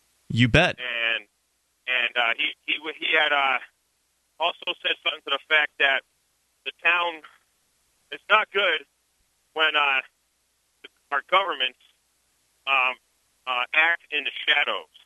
Some something among that. You guys will find it. Correct me, but uh, you'll want to check that out and. Uh, Yeah, thanks for the heads up. I think we may have seen that uh, that link last night. I think she published it at around ten o'clock at night, so it would make sense that it hit the actual papers uh, this morning. There, the reporter was there on the scene. You're, what you're talking about is what happened yesterday. We talked in detail about it, uh, where I was arrested for recording video in a public town lobby, uh, attempting to get into what was supposed to be, what was advertised as a public uh, tax sale. And uh, Jay Noon, uh, have fun with the hay-loading. Appreciate the call and the heads-up tonight. Thanks for making it. Uh, appreciate it. It's a little weird how some of these public buildings' functions aren't so public, right? Well, right. I mean, you've got a public building. It's a town hall. Pretty clear. The public's allowed in there. In fact, I've been in the same building a year ago with Pete Eyre, your partner over at cop block dot org. We had our video cameras with us and had no issues whatsoever, had no issues recording in the same exact places, the same exact people. But uh, this time around, it's a problem, and we were arrested, or I was arrested, not we, but I was arrested in this case. And while I was, you know, going and being processed by the police, they were also keeping the rest of the people that had shown up to support Jay Noon, because his house was up for tax sale uh, for a non-payment of property tax. The people that had shown up to support him and the reporter from the newspaper were being kept out of what was advertised as a public tax sale. Wow. The tax sale, the municipal auction group, uh, the Zecos group, as they are called. If you go to free keen dot com, what I was telling you last night, I'd put the video online. I did. It was late last night. I got the video up. So you can see that now over at free keen dot com. Just scroll down a little bit until you get to video, Ian arrested in Palmer, Massachusetts for recording in town hall. The I actually linked to the Zecos group website, the auctioneering group, and uh, I also downloaded their P D F file, which is the advertisement for this town auction. And it says in that file, quote, this will be a very open, very open, very open, wow. public and professional process. But yet no one was allowed in who did not have a five thousand dollars cashier's check. That doesn't sound right. Very open. Nor public. No. Nor friendly. No, certainly not. Not friendly at all. We and I was uh, you know, arrested for my trouble of attempting to record video in this place. Now, Ademo, uh, you you know, kind of teased me when you sat down tonight before the show. Like, you told me never to get arrested in Massachusetts. Yeah, or well, yeah, not to get arrested in Massachusetts. That was just for you, Ademo. You've been arrested me. enough down in Massachusetts. Well, I they, guess they like you down there, huh? This was my first. This was my first Massachusetts arrest. I didn't want to get arrested, but I also didn't want to have to follow some stupid sign they put up in the window saying you can't and record that's, video. That's what I was saying. The reason why I said this is because of the Greenfield, Massachusetts incident that myself and Pete went through for the wiretapping. And so for a year, Ian was, you know, awesome enough to come and support us all the time. So every time we're on our way down there, somebody's like, you got to stop getting arrested in Massachusetts. Or no more getting arrested in Massachusetts. So I had to rub it in a little when I yeah. heard he got pinched in Mass, because it's not the liberty capital of the world. No, and, and I almost I almost uh, took a plea. Well, almost, right, almost. Like right away they could have let you, they would have let you out right away? I, I didn't hear it. I was... Uh, Well, uh, just to recap briefly, uh, they had my camera, they had my cell phone, right. And I knew that if I took the plea, I could get my video footage that day. You know, I could get it back then, because then they wouldn't have to hold that as evidence, because the case would be over. Um, and if I was, if they would have cut me a deal of like a suspended fine or something like that, to where, oh, if you don't get in trouble in Massachusetts in the next year, then Great. you know that's that. That's fine. I don't want to come back here. It was basically my motivation was I don't want to come back here. I'd rather not go back to court in Massachusetts. I'd rather not go back. Period. Uh, but they offered a fifty dollars fine, which I almost thought about taking just because it'd be worth it just for the publicity alone, but on, on principle, I just couldn't do that. I offered them a counteroffer. I said, look, I'll, t- I'll give you fifty bucks to a local charity, and the judge refused that, so I said, well, I'll withdraw my uh, my plea then at this point. Nice. And so we'll schedule a trial, we'll go to trial. And then they gave you the footage and stuff back anyways? Yes. So to the uh, the credit of the, sh- the police department there, yeah, obviously they did the wrong thing by arresting a cameraman in the first place. But they certainly didn't have to expedite the uh, the footage in the way that they did. Like they, they copied the footage there in the department right. rather than having to send it off or, or whatever. Uh, and they took the audio from the phone. I, I just emailed the audio from the phone to the, the police chief. So I got my that phone. That satisfied them. I got my phone. I got my camera. I got the S D cards. So I actually walked walked away with uh, with everything, which made it so I could easily put the video up online, because it would have sucked to have had them hold on to the video for, you know, however many months right. it took to actually go to trial and then be able to post the right. video footage. Right, that's what I was going to say, because that's what I learned in the Mass case when they were holding our property as well, because they said they wanted to keep the cameras. Uh, for folks listening out there, if you ever have any of your property stolen, you know, you can, that has video or and or audio on it, um you could ask the state to, uh, you know, declare what do they want. In our case, they wanted the cameras. They wanted to show those to a jury. Great. Mm. Then I want the footage, because they're separate. You know, there's the footage is, mm-hmm. is is property in itself, and so is the camera. So no matter what, they if they say they want the footage, then great, copy it and give me my camera. Yep. So it's a win-win for you if it's a and it's well, an it's easy, never a win, but uh, well, you're already having your time wasted. I, I, you're right. It's not a win, and they can also at any point do whatever they want, but it's commonly right. accepted from the courts. A motion to return property because they don't want the opposite of whatever they state, you know? So these cops could have been a lot worse, but... Are you suing them? Am I suing them? I don't know how to sue anyone, so I don't, you know, I don't know how to do that stuff. I know that uh, our, our friend Daryl, who's one of the local activists up here, he's one of the bloggers at free keen dot com, he sued the city of Keene recently for waking him up when they were raiding the Keene Activity Center. And now he's going to – he may be ordered to pay the city's uh, legal counsel costs. Uh. For, wow. So if you lose the if you lose the lawsuit uh, – and in this case, he didn't lose. It was just dismissed. So it never even made it to, to trial. So they just dismissed the case after, you know, whatever hearing they'd had. But at that point, the city had already hired an attorney to come in and work on the case. So now it hasn't happened yet. But the, the attorney from the city has put in a motion for court costs or for uh, attorney's fees, wow. meaning that if that motion is granted, and that, again, the motion hasn't yet been granted, but if the motion is granted, and it's pretty typical that it, that these things are, uh, that then whatever the attorney's fee, the bill is that the city of Keene receives from the attorney, they will send that over to Daryl, and he will have to pay however many thousands of dollars that'll be. And if he doesn't pay it, then he could be sent to, to jail forever for contempt of court. I wonder how much uh, padding... of the uh, yeah, finances exactly. could be done there. I, oh, I spent forty oh, hours on right. this. It was forty crazy. Hours at two hundred fifty dollars an hour. Yeah, when they just mm-hmm. dismiss it for you. I knew that using the state's laws against the state, that it's too good to be true. Yeah, I mean, there's ten thousand dollars right there if, if it was forty hours, right? eight five five, four five zero, F R E E. That's the S A C L C A I toll-free line. Did I get that number right? Anyway, more coming up here. You can take control. Hour three's next. eight five five, four five zero, three seven three three. Teaching without preaching the ideals of liberty. To young and old alike, Libertania, The Liberation of Conformia, is a picture book which tells the story of Thomas the Candymaker and his trip from the free land of Libertania to the statist land of Conformia, where he deals with border crossings, fiat money, business regulations, and corrupt officials. With his civil disobedience and run for office, Conformia will never be the same. Go to Libertania dot com to purchase your copy today, in print or Kindle format. For a discount code, check out the Libertania Facebook page.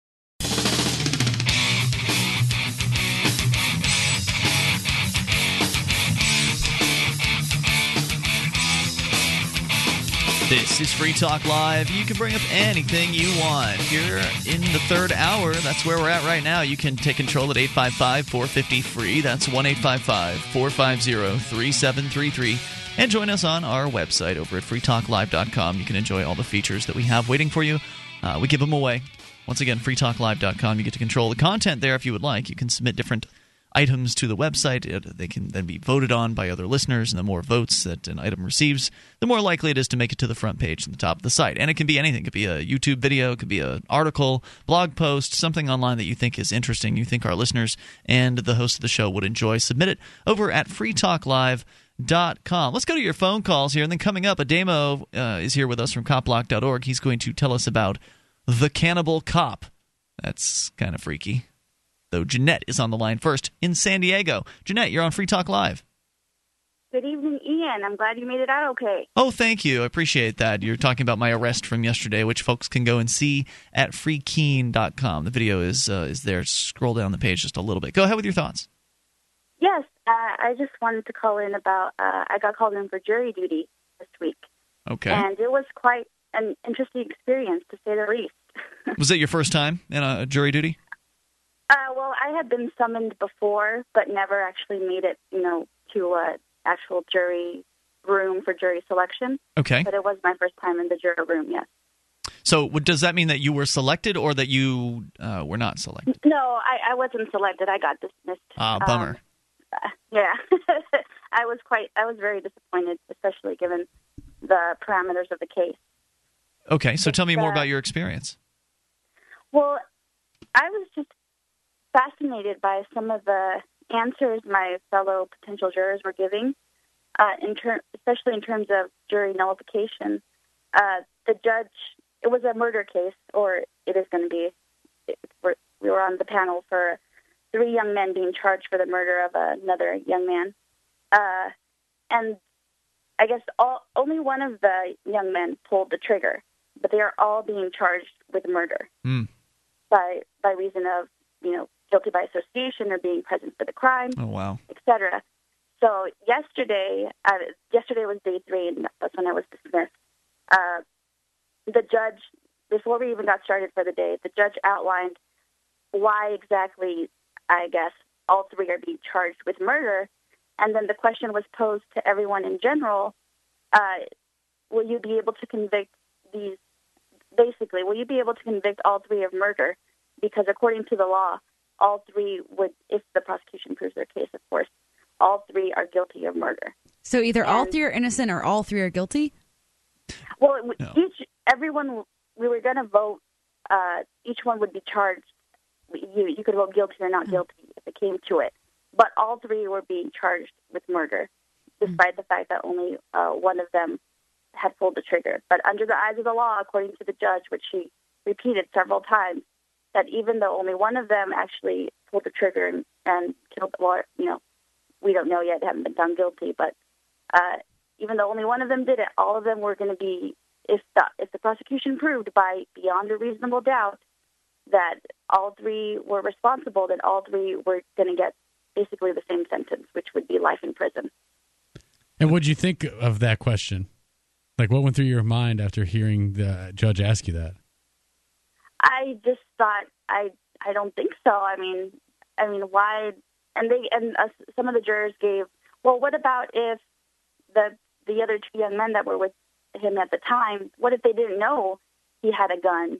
You know, what if he, what if they weren't aware that this is where things were going to go?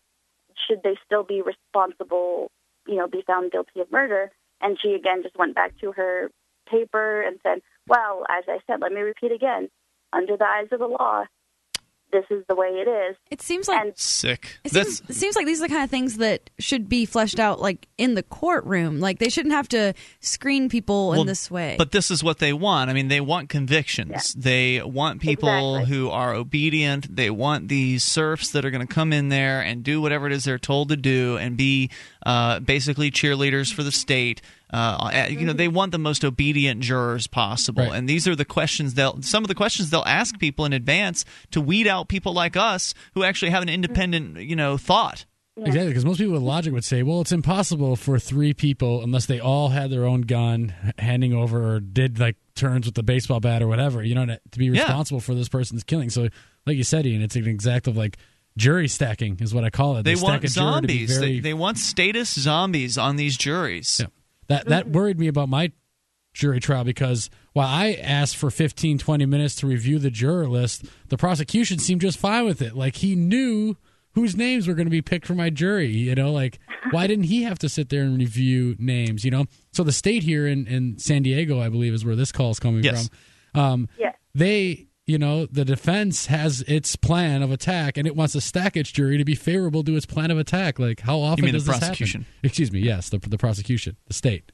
Yeah, and the judge is on their side, so they ask questions like this to uh, to eliminate you, and um, you answered, and they eliminated you, right?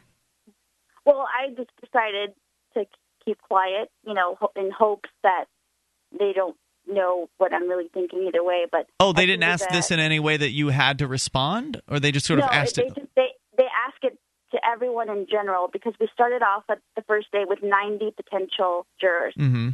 Uh, by the, the end of the day, we were down to eighty-eight. Uh, by the next by day three, we were down to seventy-five, and then by the time they actually started putting us, you know, when they set people up for the a potential jury, uh, we were down to about seventy-five or seventy, sixty-five, and as soon as I got up and sat down, the prosecution dismissed me, I guess. Mm. Since I was and it quiet, could have been something you wrote I... on your questionnaire as well. I mean, were, were there any yes, questions well, on the questionnaire that were uh, standouts to you? Well, we all got up individually and answered the questions out loud to everyone. Okay, so you did have to answer those questions. Yeah, I did. And so I when, did. when they asked you, uh, you know, would you be willing to convict these other two guys even though they didn't pull the trigger, you said no, right? Well, that that wasn't in the line of an original line of questioning. The way it was is that after everyone went, then each, each defense attorney and the prosecution got to do a new line of questioning, and that's how those questions started to come up. I see. Yeah. And, I mean, what was fascinating was that the judge repeatedly said, uh, asking of the jurors, is that even if you believe that this law is wrong, would you still vote guilty? Yep. Wow. And Oh, yeah. Yeah. Yeah, they do this all yeah. over the place, Allie. And that should have been the it's, point where all the jurors left. Well, it just exposes yeah. they've got their system figured out. Oh, and hell they, yeah, they do. They know that there's a possibility that people will be voting with their conscience, and they're like, no, we don't want do that. We do not you want must, that. You must be unthinking robots. And uh, thank you, Jeanette, for your call tonight. I appreciate yeah. your story. eight five five, four five zero, F R E E. That's the S A C L C A I toll-free line. Yeah, they just want the jury's members to be extensions of the state. They just want you to be part of their machine. And that's that's... your one chance, really. I mean, besides the vote, which isn't much of anything, but on a jury, your vote actually counts for a lot because it's one of six or one of twelve, depending on, you know, what state you're in. And that can be enough to hang the, the jury, uh, as it did in Ed Fortune's case down in New Jersey the first time. Second time around, they tried him again, and he got found not guilty. So, uh, but he was able to, you know, he had activists out there that were pushing jury nullification, that were out in the parking lot when the jurors were coming in, as we've had happen up here a number of times uh, in New Hampshire.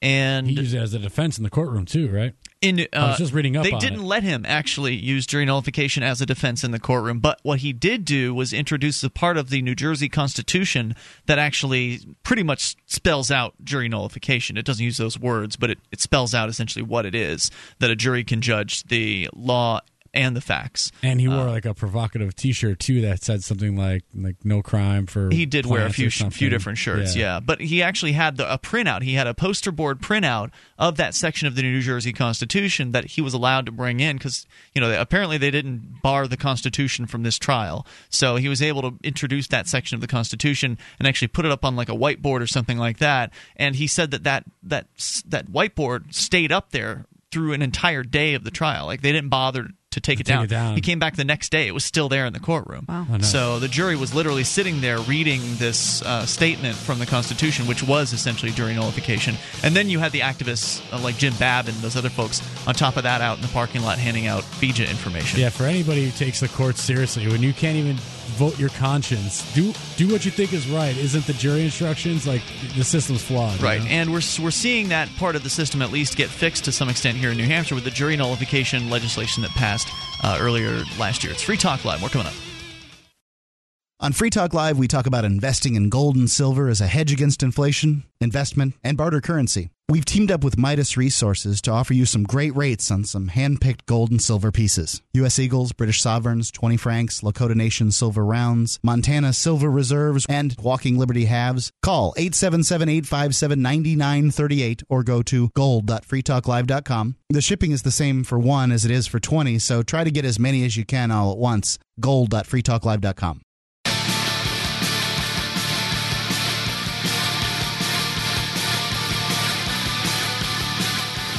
This is Free Talk Live. You are invited to bring up anything you want. eight five five, four five zero, F R E E. That's the S A C L C A I toll-free line. Join us online at free talk live dot com and enjoy the features that are waiting for you there. Once again, free talk live dot com. We've got the mobile site. For those of you with a smartphone, you can go to m as in mobile dot free talk live dot com. Get access to the live streams. They're right there. m dot free talk live dot com. Broadband, midband, narrowband, different bit rates are available to you based on, you know, what internet connection speed you have. Maybe you're in a, a cell where you don't have a really good connection. Use the lower bandwidth stream.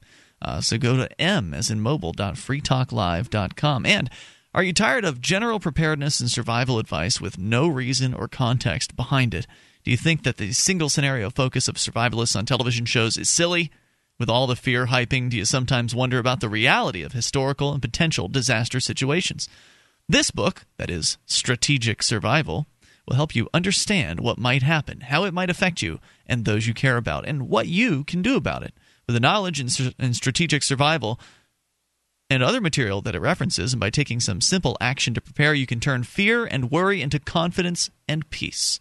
Covers budget and schedule-friendly solutions ranging from equipment and improvisation ideas that you can carry with you to more permanent infrastructure. You can go to strategic survival dot com to learn more. Uh, that's, once again, strategic survival dot com. Uh, so we're going to talk about a cannibal cop here in a moment, but I want to make sure that uh, we find out what is going on with Allie, because for the last two weeks, Ademo, it's uh, it's been good being here with you. I mean, like yeah, old times. Uh, but uh, Allie's been great on Friday nights, and I think uh, we've had a good uh, good run, Allie. You I agree. And I.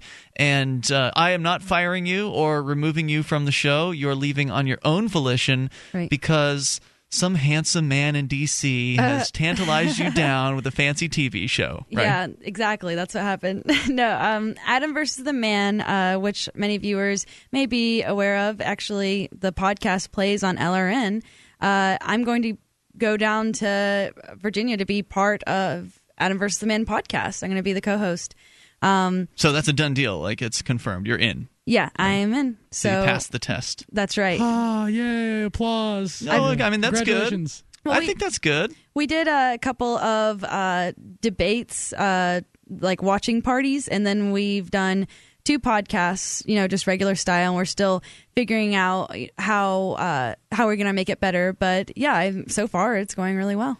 So, uh, Adam versus the Man is a uh, t- it's a T V show that has been on Russia Today in the past. Mm-hmm. He took uh, they took him off the air for whatever reason, and he uh, went ahead and kept the ball rolling, kept doing his show, mm-hmm. uh, did it online on his YouTube channel, and he's been a really prolific content producer. I mean, the dude cranks out videos. Multiple videos every single day. So he's gotten a lot of attention as a result of some of the stuff that he's done. He's got way more, you know, subscribers, for instance, in the FreeKeen channel. So it seems like it's a move up for you, but it also sounded like it was going to be temporary. You're not planning on yeah, staying there forever. Yeah, this is a temporary, and it's really exciting because he does have a lot of subscribers on his YouTube channel. It's like over thirty thousand, I think. And uh, what's really unique about the podcast is that it's all videotaped. So, uh, you know, like you've got the live cam feed. Mm-hmm. This is like, you know, separate individual cameras which are recording, which get uh, chopped up into individual segments after the podcast. So people can actually watch us have a conversation. Um, and so, you know, you can just listen to the podcast and download it as So it's well, available in M P three form, but also you can go to like their YouTube. Ustream channel yep. or YouTube and, and watch it in video format. Exactly.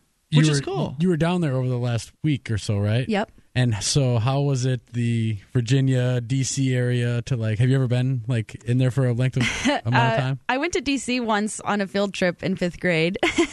So the usual like memorials yeah. and whistles. Uh, yeah. It's actually not in D C. It's just kind of close by.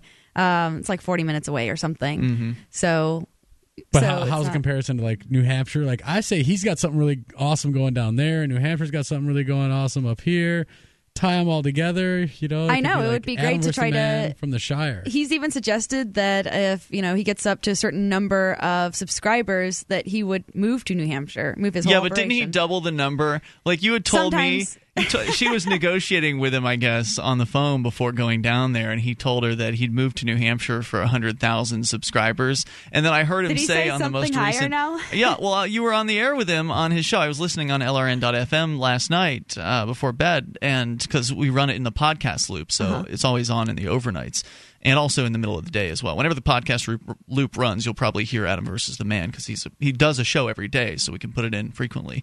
Uh, but he said two hundred thousand. So it's already going up. I mean, that's one hundred so like Adam. Yeah, I, it'll happen. That's he's worried about it happening. Well, that's just it, right? Because right. now he's got Pretty Girl on staff, and uh, it's going to definitely attract some new subscribers.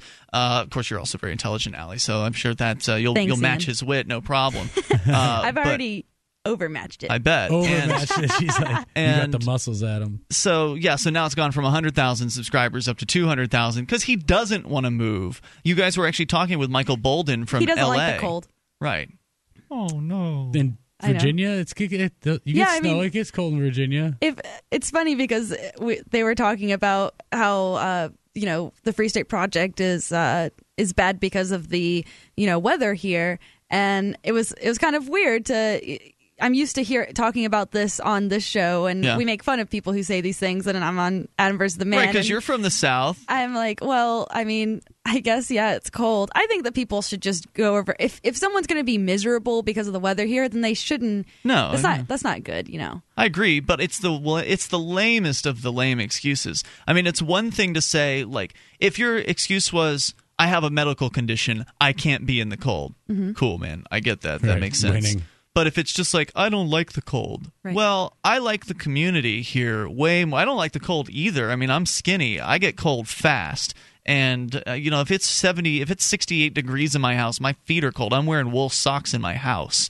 Uh, so, like, I'm I'm mm-hmm. definitely a Florida-born person. Right. I like to tell people, too, if, like, if if freedom is so important for to you, would you put a jacket on right. for freedom? Like, how about a sweater? Yeah. Would you, you know? be willing to wear long johns for freedom? Well, right. uh, so. well, you know what they said? They they would move if, I think Adam and Michael Bolden both said that they would move if New Hampshire seceded. So you right. guys need to get on that. You know, that's just the other thing. I is, expect results when I'm back. Stop right. telling us what to do. Uh, that's the other thing is there's there are there's a group of people out there, and I got a, I have a lot of respect for both Adam and Michael Bolden. I've I've met them both personally at, you know, Free State Project events. They're both good at coming up here for the conventions and things like that, and where inevitably people are asking them, hey, when are you going to move? And they you know they'll say something like, oh, it's too cold, uh, but. The you know so I've got a lot of respect for those guys, but the idea that, oh, you'll move after we do all the work, that's cool. I'm sure there are a bunch of people that are going to move after marijuana is decriminalized, or after uh, you know New Hampshire secedes, or after fill in the blank of whatever it is that's important to them. You know, it would have been nice had you come here to actually help us accomplish those things, but you know I get it. People yeah. are going to move afterwards. Just and say it's not the time, or it ain't for me. You know, obviously, they real. just don't believe in liberty in our lifetime. I don't think that's true. I, I don't think that's true. I just, for whatever whatever it is, and you had asked a good question, and that was, well, what's it going to take? That mm-hmm. was the question that led to that answer is, you know, is it that it's not attractive enough now, or that your areas aren't ty- tyrannical enough? I mean, Michael Bolden mm-hmm. lives in L A. I know. Pretty bad. eight five five, four five zero, free. When I was in L A, my old roommate was uh, touring us around, and he was telling us how free he felt there. I'm like, okay. one eight five Well, you can walk down the street smoking a joint in L A without much of a problem. It Can't is Free Talk Live, but that's about all they got. It's Free Talk Live. The three most important things you can do for Free Talk Live are, one, share one episode a week on Facebook or in some other social networking site. Two, buy the things you buy online through shop dot free talk live dot com. Three, give five bucks a month to the A M P program. You like your friends, you like Free Talk Live, like your friends enough to share something you like with them. Help Free Talk Live get into more ears. Podcast listeners are the most important area of growth for Free Talk Live. Please share one episode a week on Facebook.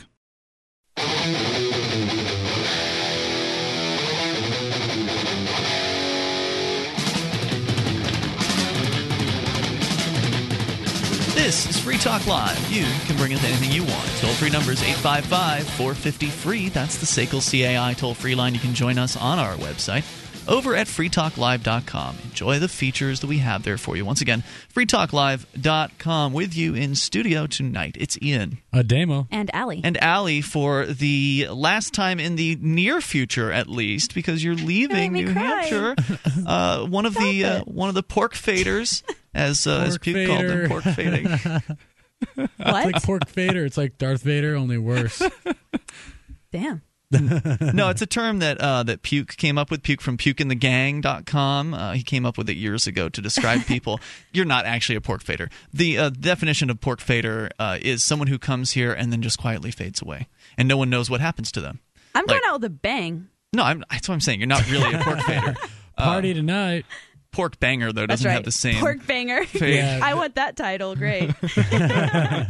um, so you're you're going down to D C, the belly of the beast, one of the worst possible places to uh, to live. Sacrifice, sacrificing herself first for when the man goes crazy. No. She's going down uh, to D C to be on the Adam versus the Man television program and radio show podcast thing, dual dual kind of yep. media Uh, approach. You're already in the front door. Uh, you are on the show. In fact, you probably had to take a day off to come up here uh, today, right? You that's right. On otherwise, that's right. And I'm also writing, uh, helping write for the newscast, and that's been fun. I, it's You're just, working with Derek J too. We didn't mention that Derek yeah, J, who also formerly on this program, uh, is down there doing an interning kind of thing. He is doing an an amazing job. Like he just so much. I'm I'm just flabbergasted by all the work he gets done on a daily basis. He is just so driven, that boy. I just yeah. can't even... Was that a factor in going down there? Was it Derek was already there? Was that a pretty big factor? Oh, yeah. I mean, that that made it... I don't mean, that was just reassuring yeah. to know at least, you know, Derek's going to be there, and uh, that always makes everything better, so... And Derek's not staying there permanently either. He's no. going to be moving on to his uh, his exile tour, where he'll be touring around the country and visiting various different activism folks around uh, the, the U S So your plan is to go down there, kind of, uh, you know, get your... I don't know... experience. I'm going down there to to you know learn something and hopefully hopefully educate some people. I don't know. Now, you told me in, in an email when you had announced this that you were excited about what was going on down there. That's right. Are you excited about anything outside of the Adam versus the Man studios? Uh, no. I mean, that's what I'm excited about. Okay, to so see there's not grow. Like a larger movement beyond this. Oh no, it's not like the it's not like the Free State Project or anything. It's uh, gotcha. you know some. Some media activists is what I yeah. would consider them, uh, working to, you know, cooperating with one another to put out, you know, the best product they can. Well, I, you know, while I'm sad to see you go, I really, you know, have appreciated you being on Free Talk Live. And obviously, Ladies and Keen is going to miss you too, I'm sure, which was and I'll miss them. One of your creations here was ladies and keen dot com and the radio show that's behind that. I believe that will continue in your absence. Uh, but, uh, you know, I think this will be a good thing because Adam, like you said, does have a lot of subscribers. And you being on the show is, you know, you've got a, a Keeniac, a two, you know, right. two folks from Keene now working on his program who can rep for the Free State Project and stand up for That's the right. idea of moving here. So we've infiltrated the Adam versus the Man yeah, studios. Exactly. Now all we have to do is get to the point where you uh, you guys are so integral to the show, you can threaten a mutiny and then uh, use, you know, the market to pressure him to move up here. Yes, I, I drop as many Shire moving hints as possible, and then when you guys control idea. the studio for sure, just move the whole operation up here. Yeah. Like yeah. Adam, if listening. you want to keep doing your show, you've got to follow us up to New Hampshire. yeah, I don't know he, what he, it'll he take. Might. I, I, I don't know. I don't know. Last I heard, he was talking about moving Adam's back down to the are. South. I yeah. heard he was talking about moving to New Mexico. I heard there were some, uh, li- or uh, what do you call them, media activists in the Shire, too. There's a couple. Around here. Oh, yeah. Yeah, there's lots, there's tons of media activism. That's, you know, what I've been trying to do or what I've been doing uh, since since moving. And this is just, you know, an untapped or untapped by me market that I want to get in on. Why not, right? No, yeah, I was just giving teasing you a little bit. No, I think it's great. You, you're going to expand your own uh, experience as far as, you know, doing different things. You know, it's easy to come in here and do radio. It's a lot harder to do television. I mean, Ademo, you've been doing uh, some work with uh, Shire T V, for instance, and you know, so there's a lot more effort into doing television. You know, you've got to have cameras yep. and you've got to prepare and Script the lighting, stories, and uh, you know, yeah, all kinds of stuff. Yeah, right. It's weird because it's like a, a, a mixing of Free Talk Live and Shire T V. Um, mm-hmm. You know, two things that I do, and it's like, it's it's it's cool to see like those. Them evolve the skills and yeah. come together. Like I'm familiar with both, but mixing them together, what is this? This is yeah. weird. But so folks awesome. will be able to keep up with you, of course, through allie havens dot com. That's right, and, and then just, adam versus the man dot com. Yep. Or I mean, I think it's easier just to subscribe to Adam versus the Man YouTube channel. That's true. I was enjoying it when Derek was in charge of the show because Adam, I guess, was sick or something Derek like that. Derek versus the Man yeah, was, it was great. It was pretty good. So that was entertaining. All right, so eight five five, four five zero, F R E E, the S A C L C A I toll-free line. Cannibal Cop. It sounds like a heavy metal band, but it's actually a real story. uh, Ademo, you were going to share this with us. I guess, did this appear on cop block dot org? This did uh, appear on CopBlock yesterday, but the uh, breaking story credit goes to the raw story here. Um, it seems Gilbert or Gilberto Valley uh, wants to eat up not only taxpayer dollars, but women as well. Uh, in a complaint. In a bad way. In a, in a very bad way. Actually, uh, cannibalism wants to ah. eat them. He actually has a quote coming up here. But according to a complaint filed against the officer, uh, it says in emails and text messages that he reveals his plans to kidnap, rape, torture, kill, and then cook slowly these uh, women that are here after mm. he abducts them and eat their body parts. Oh, my God. And yes. He, wow. And uh, supposedly there are other co-conspirators, uh, possibly officers or other public officials, that he confided in that then went to the F B I uh, and exchanged these. And he said uh, one of the co-conspirators told the officers that he wanted to cook women over a low heat, keeping them alive as long as possible. Uh, in that he had a stove that was big enough to fit one of the girls if he folded her legs. So this wasn't just like, I have an idea. Uh, he has taken some steps to plan this out, including researching methods of disabling and drugging the women and agreeing with at least one other individual to kidnap a woman in exchange for a sum of money. So he figured, like, I can't do this on my own. This makes me want to throw up. So he wanted he wanted to hire somebody to kidnap a woman for him and deliver exactly. her to his oven. Exactly. So he was looking oven. at ways, yep, to drug them or, you know, trick them or to actually have somebody else kidnap wow. them and Thanks then bring to them Damo. to them. It's going to be so easy to pull over next time. Uh, I got The flashing red, lights are in your red and blue view. lights flashing, yeah. Uh, this officer seemed to work for the twenty-sixth precinct in Manhattan. Uh, and lived in Queens, though there are no indications that he actually harmed anybody. The superiors call it a bizarre case, no kidding, uh, and that they immediately suspended the officer upon his revest, uh, arrest and uh, now are reviewing some other documents to see if there's anyone else involved. So, so they arrested him. Do we know what the charge was? Did you already mention that? I, I don't. Did, I it does apologize. not say the charge. It's just that it was a plot. They don't actually say. I think the investigation conspiracy sold, to commit might, murder or something like that. He might that. be being held just now due to an investigation. You know, mm-hmm. he has like seventy-two hours or something. But um, it seems that the F B I was the one contacted. Yet the N Y P D Internal Affairs Bureaus did play a role. So wow, bad cop with uh, some bad ideas. He wants to uh, eat people and use his badge to uh, find those favors. It does say in the story, too, that he had over one hundred names, addresses, and files of women uh, that were located under his computer or on his computer desk. Oh so God. he was uh, searching. He was doing some homework. I mean, what would really keep a psychopath from becoming a cop? If you nothing, you, nothing, yeah. They, I mean, they don't. I don't think they screen. It doesn't sound like they screen screen for psychopaths. So they say in here that they they it's want part of the to, job description in some cases. They said the re, part of the review underway is to determine whether there was anything in his background that should have alerted them. They say this all the time. Like there is like, whoa, like, how'd that happen? Yeah, like crazy just like shows itself at a, at a, you know, maybe this guy was fine twenty years ago when he became a cop. Or no, it was twenty-sixth precinct. I don't know how long he was a cop. It says here, but. You know, and who knows if the tests are even accurate to, you know, be effective. So I don't know. Well, I was saying to the security agent in the down uh, downtown courthouse the other day was, how do you know? You don't screen the employees of the, you know, the court. You don't screen the city employees for weapons. Yeah. How do you know they're not going to go crazy someday and start blasting? He's like, oh well, we'd fi- we'd figure it out in advance. We'd notice. We screened them when we hired them twenty years ago. Yeah, that. But he also believed that they'd show some sort of telltale sign and they'd key into it. More coming up. Free Talk Live.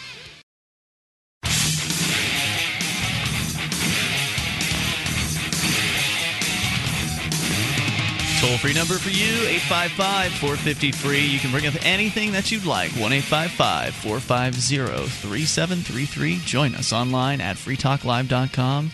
You can enjoy all the features you'll find there. Once again, free talk live dot com. And with you in studio, it's Ian, Ademo, and Allie. And want to tell you about the Bitcoin. And by the way, Bitcoin prices have dropped a little bit in the last couple days. I last time I made a purchase was about a week or so ago, and I paid like eleven dollars and seventy something cents for them.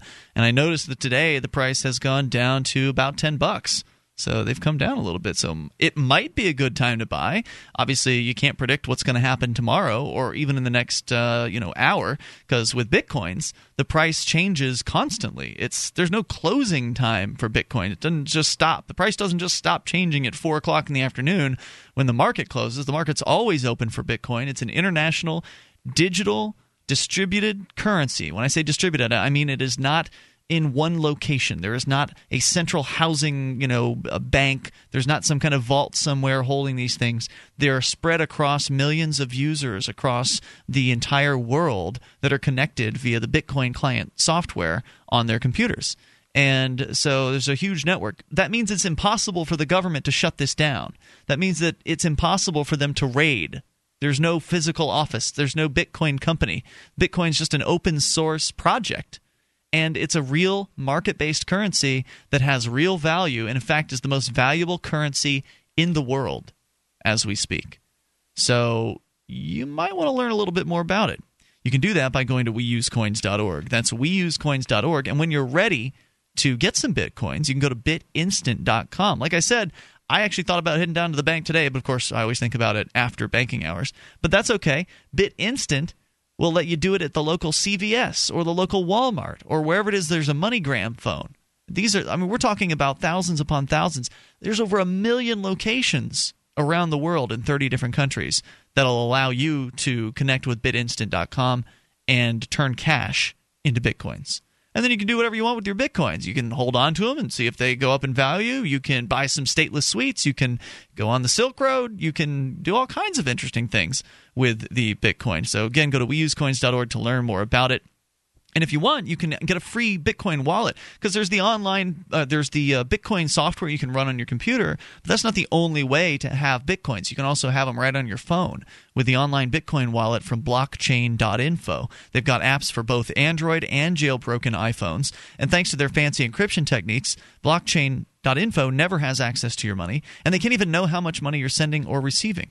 With the blockchain wallet, you can even send Bitcoins via email to your Facebook friends or to anyone's cell phone number in just about every country around the world. Best part, it's all free. So go to blockchain dot info. As we go to you and your thoughts, Patrick is on the line listening to X M's America's Talk. Patrick, you are in Columbus. Go ahead. Yes, hello, Joe. I uh, enjoy listening to you out here while I'm driving my truck. Thank you. Go ahead with your thoughts.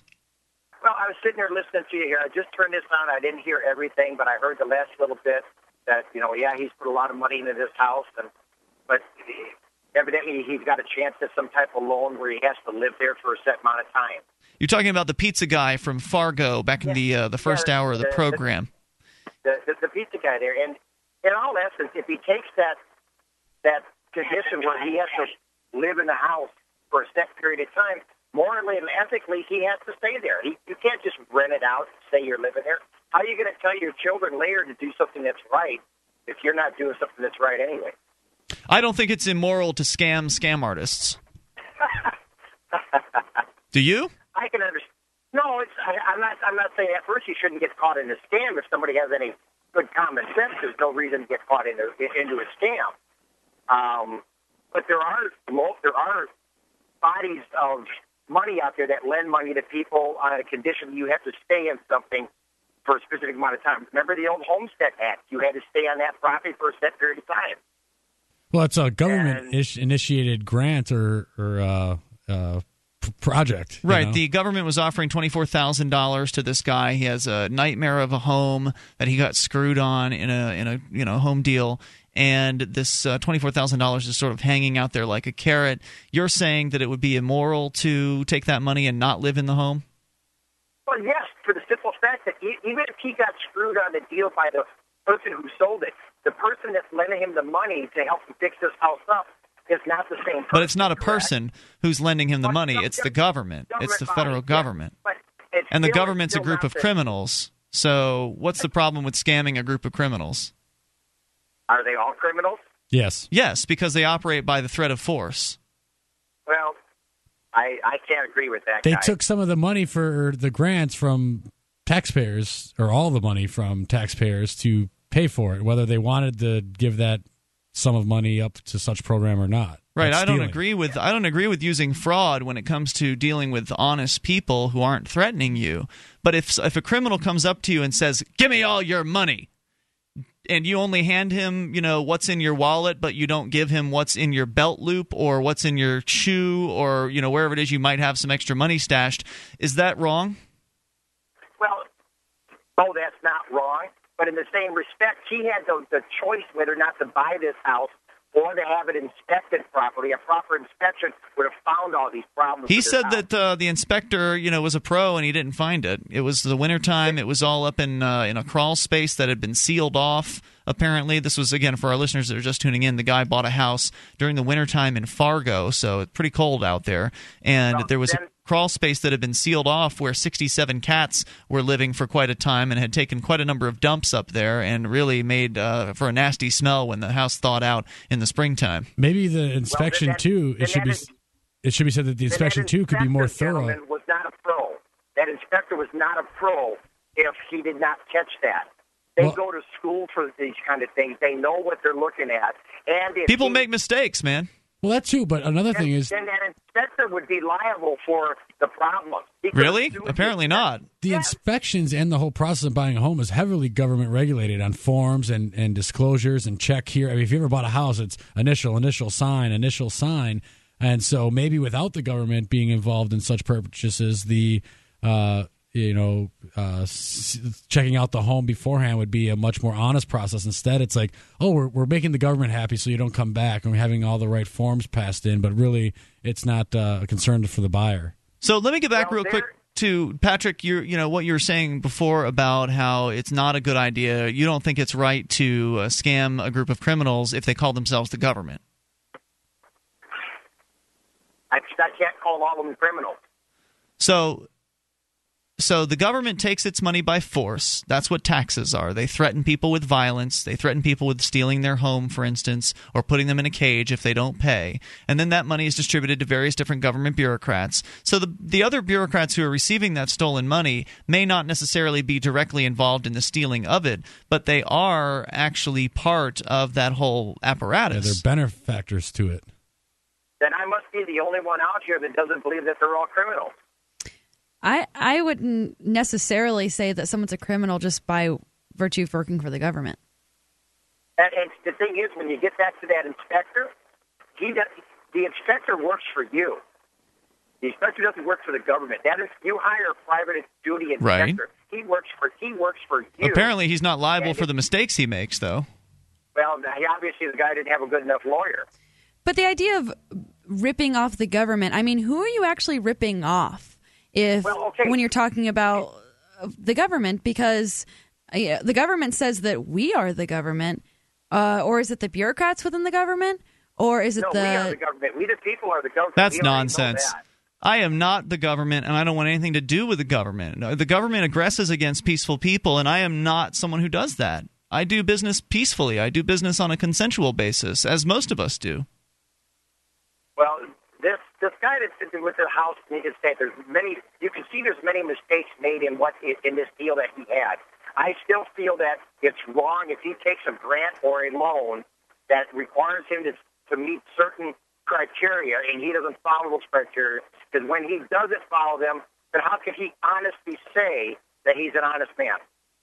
Thanks for the call tonight, Patrick. I appreciate your thoughts. Thank you. Yep, eight five five, four five zero, F R E E. I get it. Like, you know, I wouldn't want to be involved in, in something like that necessarily, but I don't think it's particularly wrong to scam uh, a thug out of the money that he's stolen for, from somebody else. So in that sense, is Two wrongs okay, don't make a right, but... Is it okay if you get called for jury duty to lie?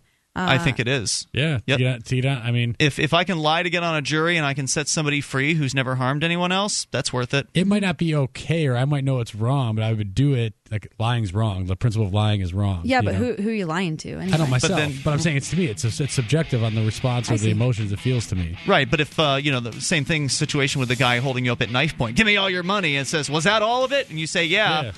That's a lie, too, right. But it's not wrong to tell that lie. It it's right to tell lie. that lie. Sure. Subjective.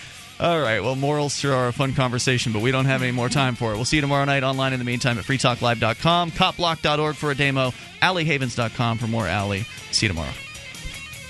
Hi, I'm Derek J. I don't want a politician to represent me. To me, government is the idea that one group of people can coerce everyone to comply with an edict or face increasing punishments up to and including death. Despite perhaps the most noble of intentions, the best government services are a far cry from what could be provided for by voluntary interactions.